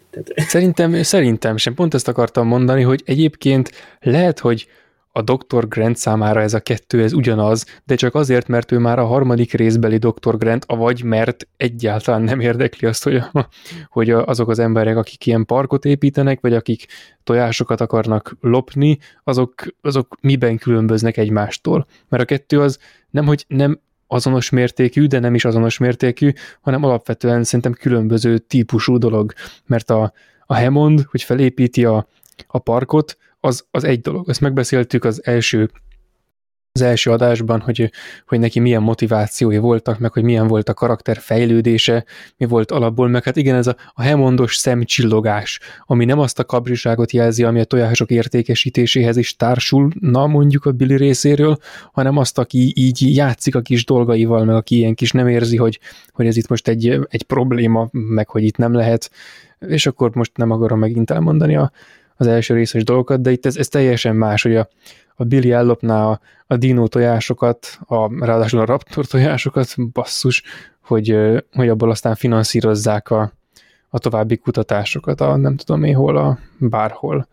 Tehát ez egyáltalán nem azonos típusú dolog. Igen, és akkor ezután következik a film egyetlen olyan akciójelenete, amire tényleg azt mondja az átlagnéző, hogy ez úgy rendben volt, és mit ad Isten, ez az egyetlen olyan akciójelenet, aminek van egy rendes fölvezetése is. Wow! Ez már kuriózumnak számít. Ez az egyik akciójelenet, ami a korábbi két részből lett úgymond kukázva, és megvoltak a szkriptek, úgyhogy... Igen. A másik az a folyós akció, ami igen. Az elsőben lett volna. Igen, és az amúgy ez tényleg a végén, ugye az a folyós rész az azért is érdekes viszont, hogy ott talán a technika fejlődése ott jön ki a legjobban, mert ott pont a technikai korlátok miatt nem csinálták meg a vizes részt, mert a T-Rex-es animatronika nem bírta a vizet, és akkor most meg ugye már meg tudták oldani. De ugye előtte még ez a dinómadaras rész, ugye ez tényleg tök jó fel van építve, először bemegyünk, és nem tudjuk, hogy mi van, csak hogy ködös a rész, meg van egy ilyen átjáró, oké. Igen. Ez már egy ilyen, na és akkor ott át kell sétálni egy ilyen hosszú hídon, amit ugye nem látod, hogy van a másik vége, ez már megjön olyan, hogy na ez egy ilyen egész jól felépített helyzet. Igen, meg hogy ez nem klisé, hogy a hídnak a másik vége az ködbevész, meg nem látjuk, meg ilyesmi, ez egy toposz. Tehát, hogy oké, hogy sokat használják, ezért rá lehet sütni, hogy klisé, de ez nem olyasmi, amire az ilyesmit rásítjük, tehát, hogy amikor így ilyesmiket méltatunk, akkor mindig kicsit eszembe itt, hogy ezt azért meg kéne valahogy védeni, tehát hogy itt igazából ez tök jól össze van sakkozva ez a rész ilyen toposzokból, amiből az első két rész sokkal jobb volt azért, de például ez a rész ez teljesen jó volt, hogy óvatosan kellett átmenni, meg nem tudtuk, hogy mi van, hol, meg ilyesmi, tehát ez rendesen jól össze volt rakva. Igen. Meg itt is elhangzik egy trailer mondat egyébként, ez egy kalitka. Igen, hogy ott egy nő is mondja, hogy what is it? És akkor it's a bird cage. Tehát így megkérdezi, hogy mi ez azért, hogy elmondhassa, hogy ez egy kalitka. Erre emlékszem nagyon, hogy mikor reklámozták a tévében, akkor ez benne volt az előzetesben, meg a másik, hogy kiállt körbe, hogy Dr. Grant ezt látnia kell, és akkor ott vannak a raptorok, tehát ezek tényleg ilyen klasszik kis trailer dolgok, úgyhogy... Igen, de és akkor utána még ugye pont ugye van, amikor ez a releváció, pont akkor sétál át ugye a... Teroszorus.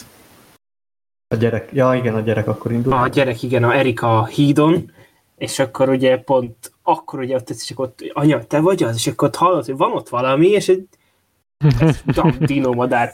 Ez nem anyu. Igen, és akkor fölkapja, és hát tényleg mint akciójelenet, és utána itt tényleg tök jó az az egész, ahogy... De mivel lehet, hogy ez egy ilyen poén akart lenni, hogy anyu, te vagy az, és mivel ez a pterosaurus kicsit olyan, mint egy sárkány, az anyja egy házi sárkány. Tehát... Igen, meg ugye neki is volt egy... Ajaj, veszélyes vizekre elvezünk. Viszont ami most így elgondolkodtam, hogy ha tényleg ugye nem jutottak ki korábban a kalitkából, akkor ezek hogy éltek túl ott? Én is gondolkodtam, hogy meg ugye hogyan volt annyi... nem tudnak repülni, tehát mozgásilag is, meg élelmiszer, úgy élelem. Igen, azért úgy nem tudom, tehát hogy... Főleg, hogyha még ha mondjuk tegyük fel ott abból a vízből halakat ettek volna, az elég hamar a túlhalászás effektus lépett volna be szerintem, de mindegy, ezen egy kicsit elgondolkoztam. Elég rendesen szaporodnak is, tehát a kis utódok azért. Igen, de mindegy, érdekes, de nem érdemes ezen túl sokat gondolkodni. Elmeg a pteroszauruszok is úgy volt, hogy ezek sincsenek az InGen listáján, tehát van igen, egy kis ilyen. Igen, ezek sem voltak az InGen listáján. De a kettőben, meg ha megfigyelitek, mikor a papírt lapozgatja a vadász, akkor ott látható a pteroszaurusz. Meg igen. A film végén is van egy, igen. Ami ráadásul igen. Szabadon van. Igen, tehát ezért érdekes, hogy mondják azt, hogy a raptorok, meg ezek a pteroszaurusok is ilyen nagyon sajátosan kitenyésztettek, ezért másabbak, mint a második részben. Különben a raptorok meg viselkedésben is.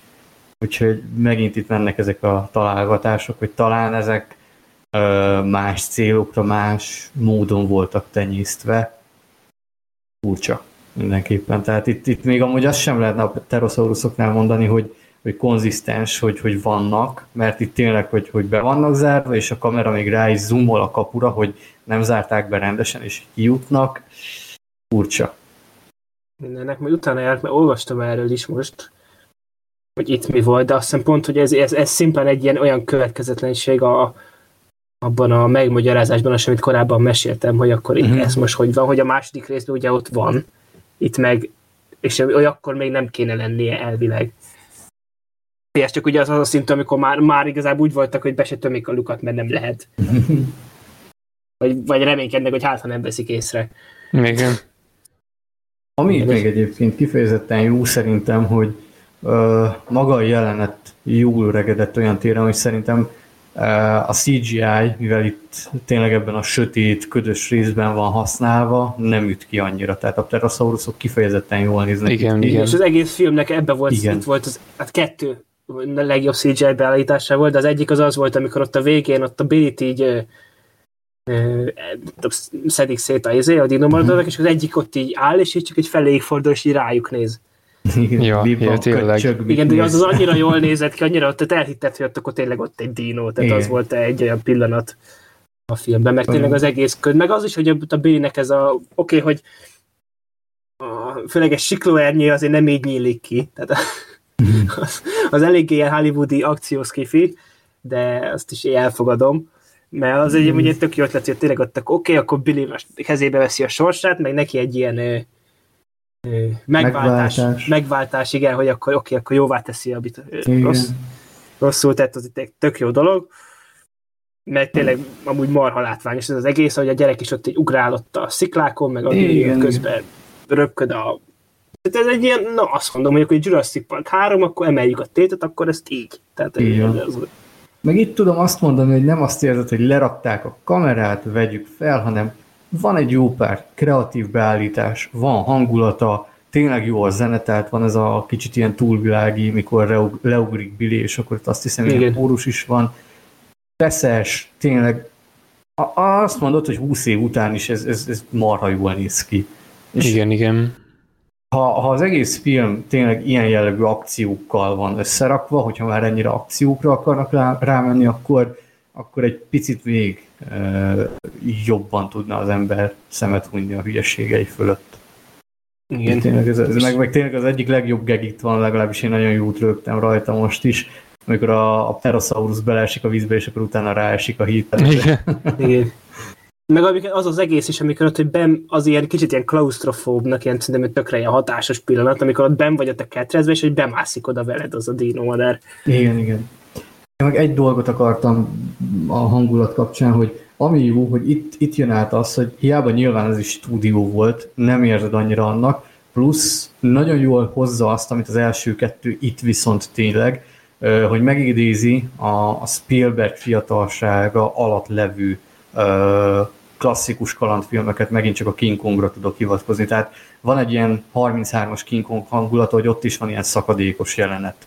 És emiatt tényleg itt azt mondom, hogy itt még az újrahasznosítás is kifejezetten ötletesen történik.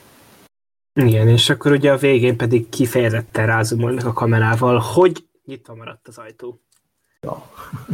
Milyen hülye jelenet ez? Tehát még el is gondolkodik rajta, hogy becsukjam, és akkor végül így behajtja. És becsukja, csak hogy kicsit olyan, azért, hogyha nagy szellő jön, az kilökje, és hát pont kilöki. Így. Igen, tehát meg ott van, hogy előtte egy nagy procedúrával nehezen kinyitják, felnyitják ott a reteszt, és utána azt nem csukja vissza. Tehát így, és akkor így látványosan kiengedték őket, akik az előző résznek a végén már amúgy is kint voltak. A természet itt tényleg utat tör magának, meg a Spinosaurus is, úgyhogy ajjajjaj. Az emberi hülye természet. Csak akkor van a szemnél tényleg egy tök szimpatikus monológia a asztronomusokról, meg a astronautákról. Az még mindig működik, és akkor még az poén is, hogy nyilván el kell úgymond lőni ezt a rácsodálkozást megint, hogy Billynek igaza volt, élőben tényleg jobb. Hát a CGI Brachiosaurus az nem a legszebb. Annyira azért nem volt igaza. Igen. Így újra oldal, úristen, haltál volna két. Igen. Tehát, főleg felújított változatban, basszus. Úgyhogy jó, nyilván értjük a szándékot, tehát még itt van valamiféle lelke a filmnek, úgyhogy ez még szintén egy olyan momentum, hogy két egymást követő kifejezetten jó jelenet sor. A következő jelenetben meg túrnak a szarban. Jaj, te jó Isten, hogy hogy lehet még mélyebbre süllyedni. Igen, és akkor ott igazából ugye az arról van szó, hogy megszerezzék a telefont, és akkor amúgy tök durva, tényleg ott a szarból kiszedik a lábszárcsontot, a szemüveget, tehát... Igen. Ja. És akkor tényleg az meg, hogy ez a Ceratosaurus-ot megjelenik, azon kívül, hogy az se volt az ingyen listáján. Annak annyi értem, hogy utána be legyen ez a beállítás, hogy ott így állnak szarosan, és így néznek. Tehát így. És ami nagyon durva, hogy itt már a Dino töri át a negyedik falat, tehát belenéz a kamerába, hogy basszus, de büdösek. Igen. Másik dolog, hogy ez a Ceratosaurus is majdnem leesik a vászonról, annyira mű. Ja, hát meg ugye itt azért ez a színvilág is olyan volt, hogy amikor annó először néztem, akkor én azt hittem, hogy ekkeze valamire ilyen itt szuperhibrid dinoszaurusz. Igen, tehát ez érdekes, és amúgy ezt is ma tudtam meg, hogy ez a CGI alap, ez vázlat volt a T-rexekhez.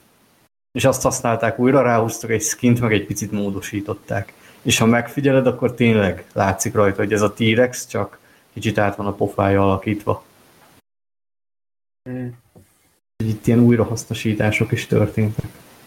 Én meg egyébként, bocsi, egy kicsit visszamennék, hogy amikor ott még hajóznak a folyón és a napfényben csodáljuk a dinókat a parton, akkor itt nem volt egy olyan rész egyébként, most néztem egy videót az ilyen kivágott vagy kimaradt részekről, tehát itt nem volt itt egy ilyen folyón átvonulásul egy terv, meg ilyenek, hogy itt valakiket megtámadnak az izék, a raptorok, meg valami ilyesmire. Nem, az volt az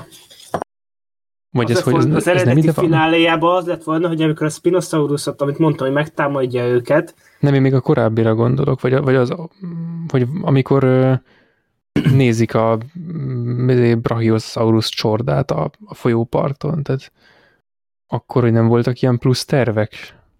Igen, nem tudok róla. Mert akkor lehet, hogy valami bullshit-et olvastam.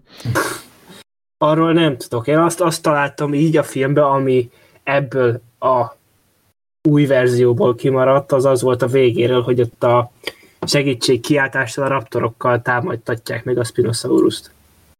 Meg ugye az első részben lett volna benne ez, hogy a könyvben is benne van, hogy a T-rex megtámadja őket, tehát igen. Ilyenről nem tudok, hogy a 3-ban volt tervezet, hogy a Brachiosaurusoknál támadás éri őket, úgyhogy ez új nem volt. Őket, hanem a Brachiosauruszokat. Ja. Nagyon szépen szétzúzták. Vagy valakiket, vagy nem tudom.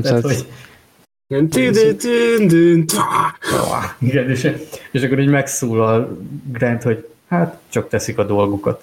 Igen. Ja, és akkor a szaros jelenet után akkor jön a vizes jelenet, ahol megjelen, hogy ott akkor a Spinosaurus, ott ugye látjuk, hogy ott a vízből emelkedik ki, mint a cápának a uszonya.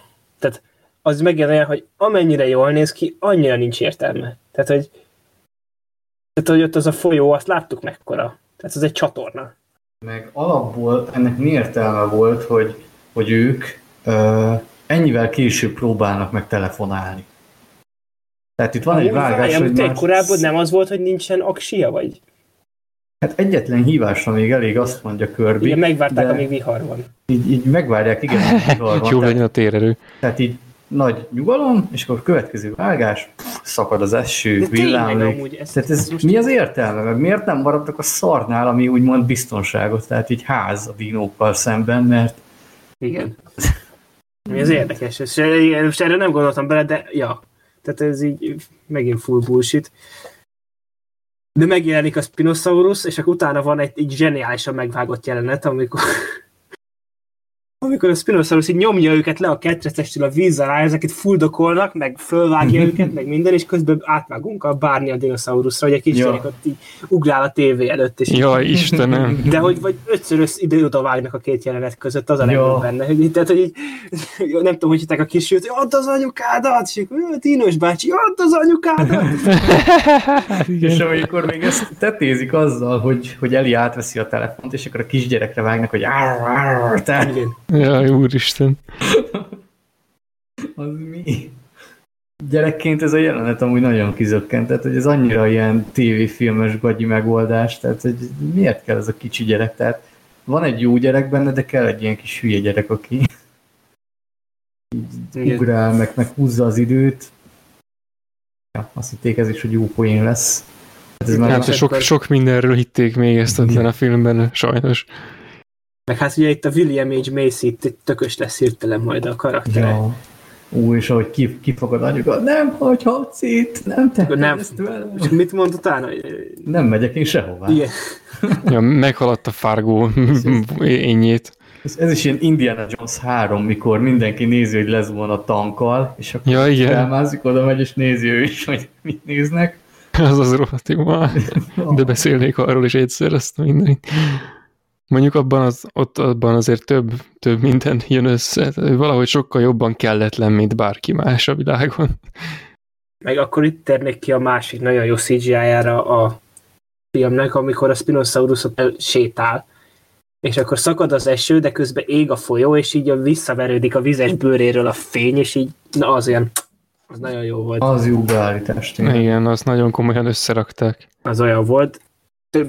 Igen, de a közben meg ugye 5 perc előtte meg ott a Brachiosaurus fejére így rázumolunk, és így atyai. Igen. Ez olyan, a Brachiosaurus tényleg olyan, hogy a WC ülőke aljára ráragasztanád, hogy mikor felnyitja valaki, akkor összefossa magát előtt a WC-re. Na igen, és akkor már csak tényleg csak a raptor jelenet van. A finálé van hátra, ami tényleg, amit megbeszéltünk már, hogy mennyire egy nagyon átgondolt és okos jelenet, hogy sehogy nincs értelme. Tehát... De megpróbáljuk. Többféleképp értelmezni, de nem sehogy se sikerül. Egyszerűen nem megy, igen. Mire gondolhatott a költő? Mire költhetett? Ez az izé, hogy meg maguknál tartották a tojásokat, de igazából csak azért, hogy tehát az a indok is, tehát amikor mondja ugye, hogy most azt hiszik, hogy nálunk vannak a tojások, ezért magunknál kell tartani a tojásokat. És akkor már, hogy gondoljon arra, mi történik, ha úgy találnak meg, hogy nincs nálunk a tojás. Igen. És így nem már. De úristen, tehát, mert mit gondolom? Nem ott hagyják a tojásokat, a raptorok megtalálják, mert ez alapján követték őket, gondolom, vagy nem tudom. Igen.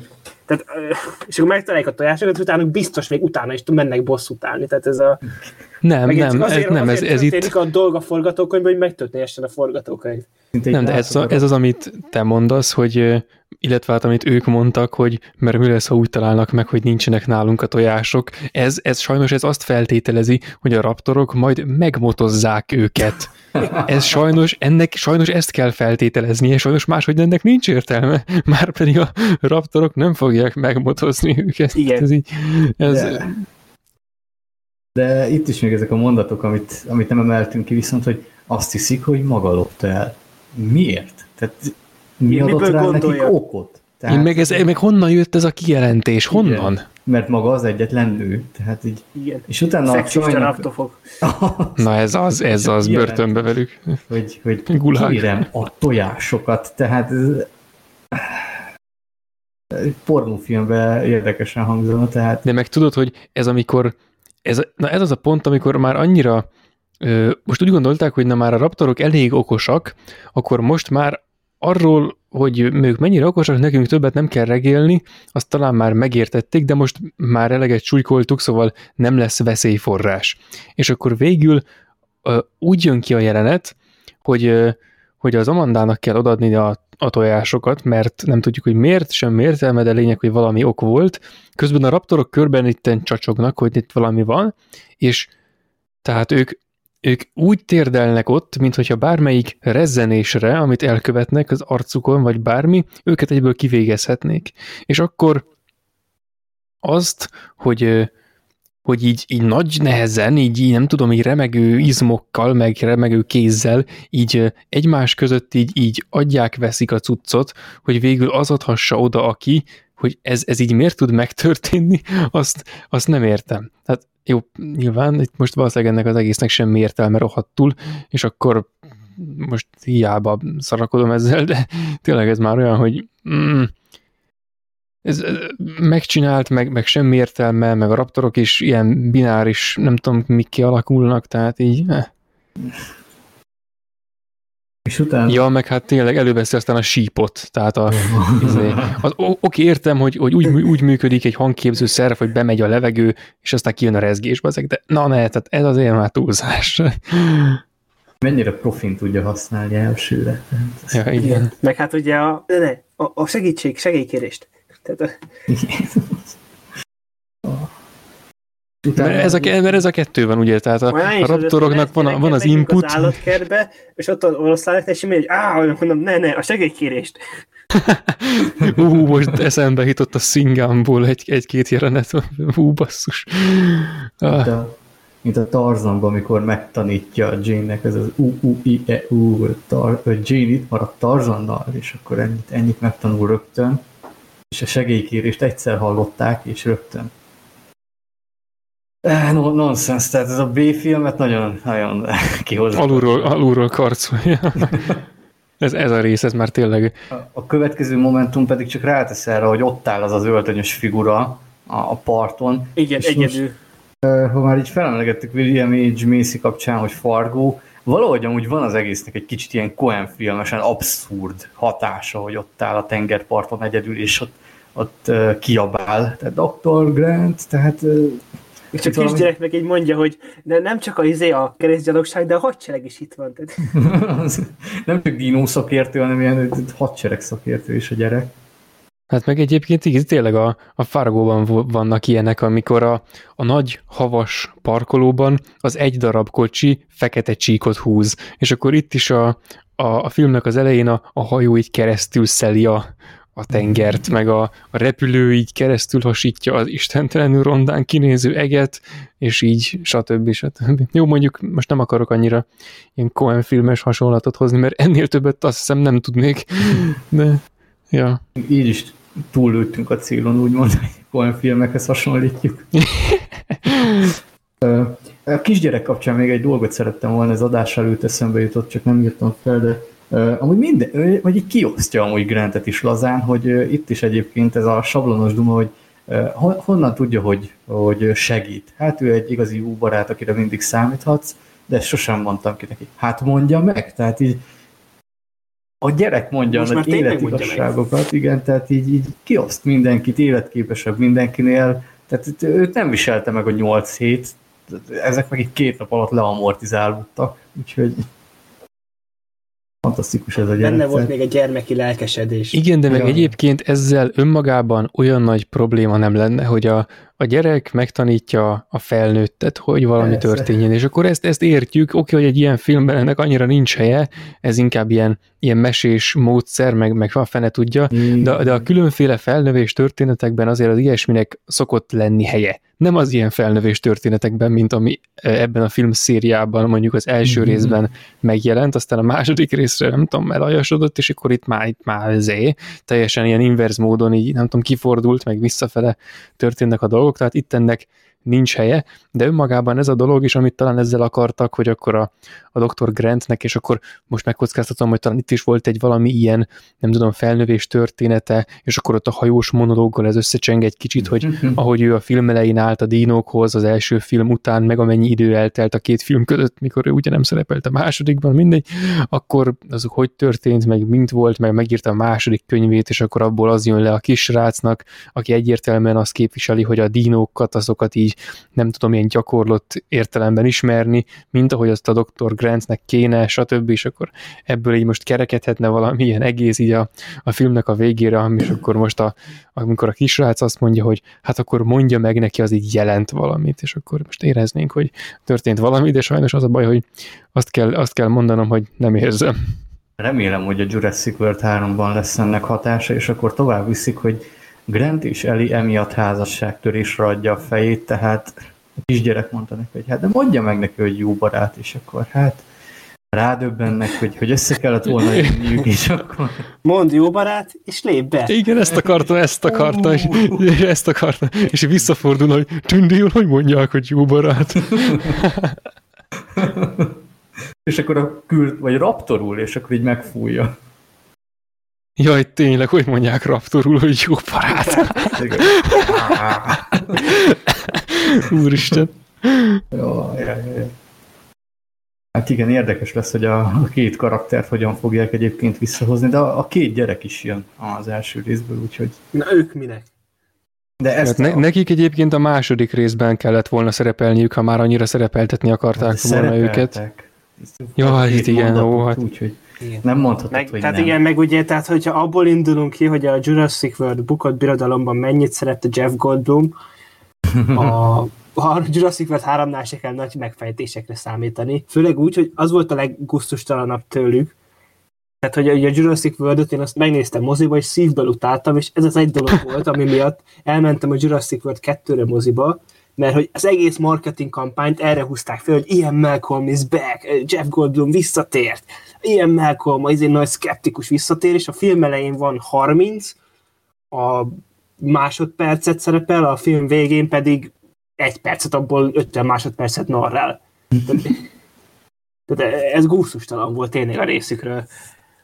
Ezért körbiéket szívesen látnám a harmadik körben. Az ilyen 19 lapot húzás szituáció. És akkor így képzeld el, hogy ott képzeljétek el, hogy Grant meg Ellie ott már építkeznek, és a fürdőszobát csinálják, hogy ez a csempe jó lesz elég kedvezmény.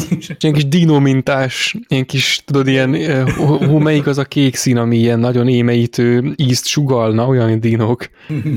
És akkor jönne Erik, de már a gyerekével, és akkor így, hát Dr. Grant aláírná az új könyvét a fiamnak, nagyon tetszett neki, és neki lenne. A gyerekről meg kigyedül a második részből, hogy olimpikon lett azóta, és nagyon szép lenne igen, az és egész. Hát, és mi lett Billyvel? Hát nem tudod, mert igazából neki karaktere nem volt. Sérüléseibe belehalt, de előtte még összejött az ásatásos csajjal. Igen. Akikkel aztán valamelyik részre következőleg majd elválnak, mert ugyanazért, amiért a Dr. Grant meg az Ellie, és akkor így szépen a tanmeséből kiderül igazából a Malcolmnak van igaza, mert tök mindegy. Mert ki tudta volna megjósolni mindezt. Ja, hát ki gondolta volna, hogy a Dr. Grant egyszer raptorul fog beszélgetni. Tehát aztán komolyan. Lehet, hogy ezt az elvet követik amúgy a folytatások készítő, hogy hát erre biztos, hogy nem számítasz, úgyhogy bármi lehetséges. Igen, tudod, ez amikor, hogy hány lapra húznak még mindig lapot, és akkor aztán, mikor már 58-nál tartunk, akkor így megsúgják, hogy ja, amúgy mi nem azt játsszuk. Tudod, ők azt a játékot játsszák, hogy csak úgy húzzák a lapokat. Na viszont akkor, ha már végére értünk a Jurassic Park trilógiának, akkor most ragadnám meg az alkalmat hozzá, hogy meglegyen így rögzítve, hogy a Jurassic World-höz milyen előzetes elvárásaitok vannak, és hogy úgy is, hogyha mondjuk tegyük fel, hogyha visszatekernék és 2015 lenne, hogyha nem tudnátok, hogy milyen lenne, akkor, hogyha nem tízeltem volna itt, hogy mi lenne, akkor úgy nagyjából mit várnátok egy ilyen filmtől? Akkor Doki. Sakmat. Jó kérdés. Kicsit akkor az emlékeimre építek, hogy Engem viszont annó annak a reklámkampánya annyira nem ragadott meg. Szerintem pont azért, mert Star Wars-szal ellentétben itt azért a harmadik rész miatt relatíve szkeptikus voltam, plusz összegészében olyan furcsának hatott a CGI, meg az ilyen szorványok, hogy milyen lesz ez. Most mit várok tőle? Hát rosszabbat, mint a harmadik rész, tehát még nagyobb ökörségeket, viszont már olyan szinten, hogy a szórakoztatásra nem igazán fogok okot adni, főleg, hogy mondtad, hogy ez több mint 2 óra, tehát hogy jóval hosszabb. Illetve tényleg nekem már ezek a dolgok, hogy megint gyereket kell nézni, Chris Pratt, mint ilyen jópofa, mostani korosztályhoz igazított figura fog benne szerepelni. Az új Indiana Jones-t egyébként. meg hát valahogy a látvány is olyan, hogy ez nekem már tényleg az, hogy nyilván a Jurassic Park ilyen téren ugye úttörő volt, hogy látvány az első 2 nagyon ügyesen használta, de itt, hogy ezzel adják el, hogy látványos, de itt egyéb kreativitás nincs, és akkor az egész egy ilyen drága B-film lesz megint. Tartok tőle, meg a humor. Tehát, hogy jó, ez hülye volt ez a film, de ahogy mondtam, ez legalább nem akarja többnek eladni magát. Félek. És Gergő? Hát nekem azt kell hinnem egyébként, hogy amennyivel több a park szónál a World, annyival lesznek a filmek is szarabbak. Mm-hmm. Tehát én most valahogy attól tartok, hogy itt majd valamilyen nagy grandiózus dolgokra szánják el magukat, de hát amit ettől várni lehet.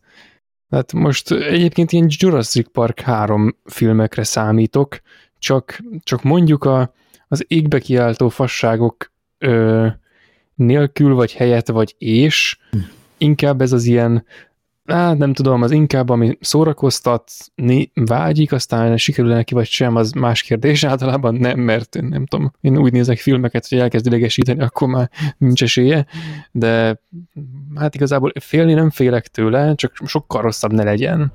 És hát egyébként, hogy milyen lenne, hogyha úgy nagyjából nem hallottam volna még hírét, és mondjuk 2015 lenne, hogy akkor talán, hát igazából nem tudom, hogy elmennék-e moziba, tehát ha úgy beszélnénk akkor a mostani filmünkről, hogy na elmegyünk-e megnézni, akkor hát nem tudom, tehát nem tudom. Igazából nem biztos, valószínűleg nem. Már egyébként a jó beszélgetés kedvéért mindenképpen, tehát ha lesz benne miről dumálni, akkor nem hiszem, hogy csalódok majd, de igazából ilyen Jurassic Park 3-akra számítok. Úgy lennél a moziba menéssel, mint Smiago, hogy túl kockázatos. Kiszúrjuk a szemeckét, Aztán majd szombolyokat. Igen. Ja. Egy kicsit úgy érzem, hogy ezek olyanok, mint a gyerekek, tehát van 5 gyereked, az első nagyon ügyes, csinál valamit, büszke vagy rá, a második megismétli, de már gyengébben. A harmadik az a kis kretén, aki így próbálkozik, de egy orra bukik, de azért még így elszívleled, a 2 Word meg így, hát róluk nem beszélünk a nyilvánosság előtt, igen. Ők úgy vannak, és a padláson vagy a pincében tartjuk őket, és akkor... És akkor ebből lesz egy horrorfilm, igen, jobb esetben.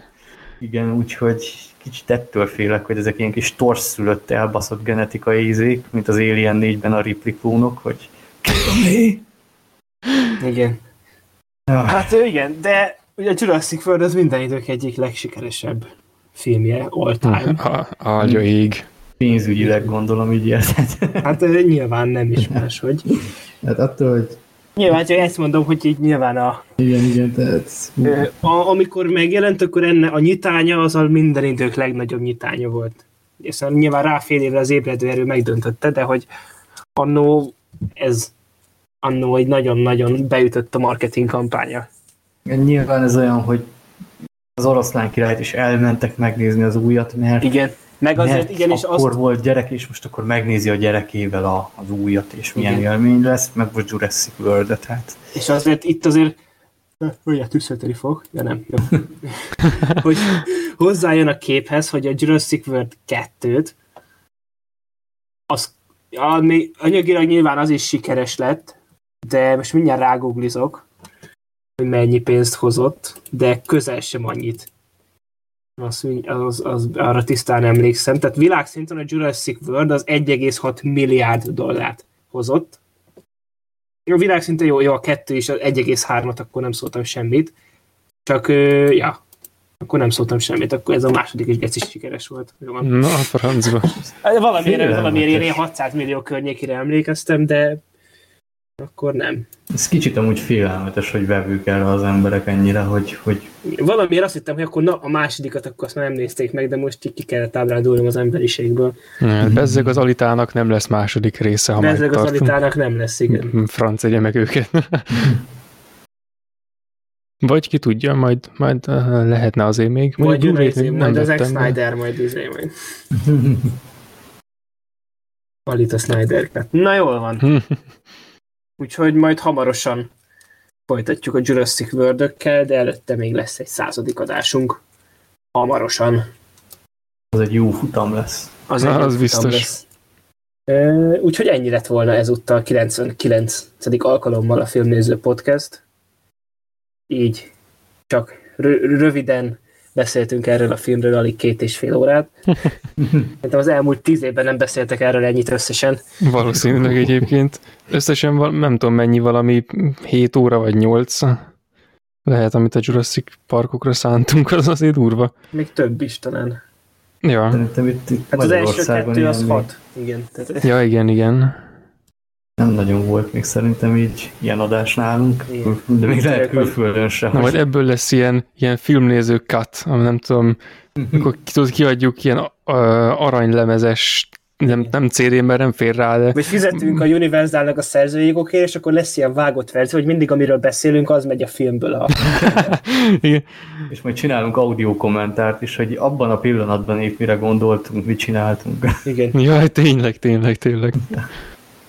Igen, úgyhogy köszönjük szépen, akin így ezt az első felvonását ennek a szériának végighallgatta velünk. Reméljük, legalább annyira élveztétek, mint mi. És akkor hamarosan folytatjuk. És akkor ugye ezt az adást is például a YouTube mellett szinte az összes podcast alkalmazáson meg tudjátok hallgatni, vagy a filmnézőpodcast.hu-ról MP3 formátumban letölteni, és közösségi médián pedig Facebookon és Twitteren találtok meg. Egyébként azt bedobom, azt olvastam, hogy Facebookon lesz külön podcast funkció. Na helyes. Úgyhogy majd ott, aki követi az oldalt, az előbb-utóbb akár majd ott is tudja külön hallgatni. Ez még a jövő zenéje, de majd lesz egy ilyen is. Igen, hemondosan felcsillant a szemed most. Igen. Igen, amikor rájön, hogy 100 darab adást kell majd valahogy felszetapolni a Facebookra. Ja nem, azt szerintem az, vagy én nagyon remélem, hogy nem. Ja, mondjuk a feedből biztos kell, áthúzhatná. Igen. Nagyon-nagyon melegen ajánlom. Ajánlom, hogy úgy legyen. Bolygottáljuk, ha nem. Igen. Discordon pedig van egy közösségi szerverünk, ahol lehet velünk filmekről, sorozatokról és bármiről beszélgetni. Úgyhogy ezekre voltunk mi, Filmnéző Podcast 99. alkalommal, egy hiány 100. Itt volt Gergő. Sziasztok! Filmdoki. Sziasztok! És én Lehel. Sziasztok!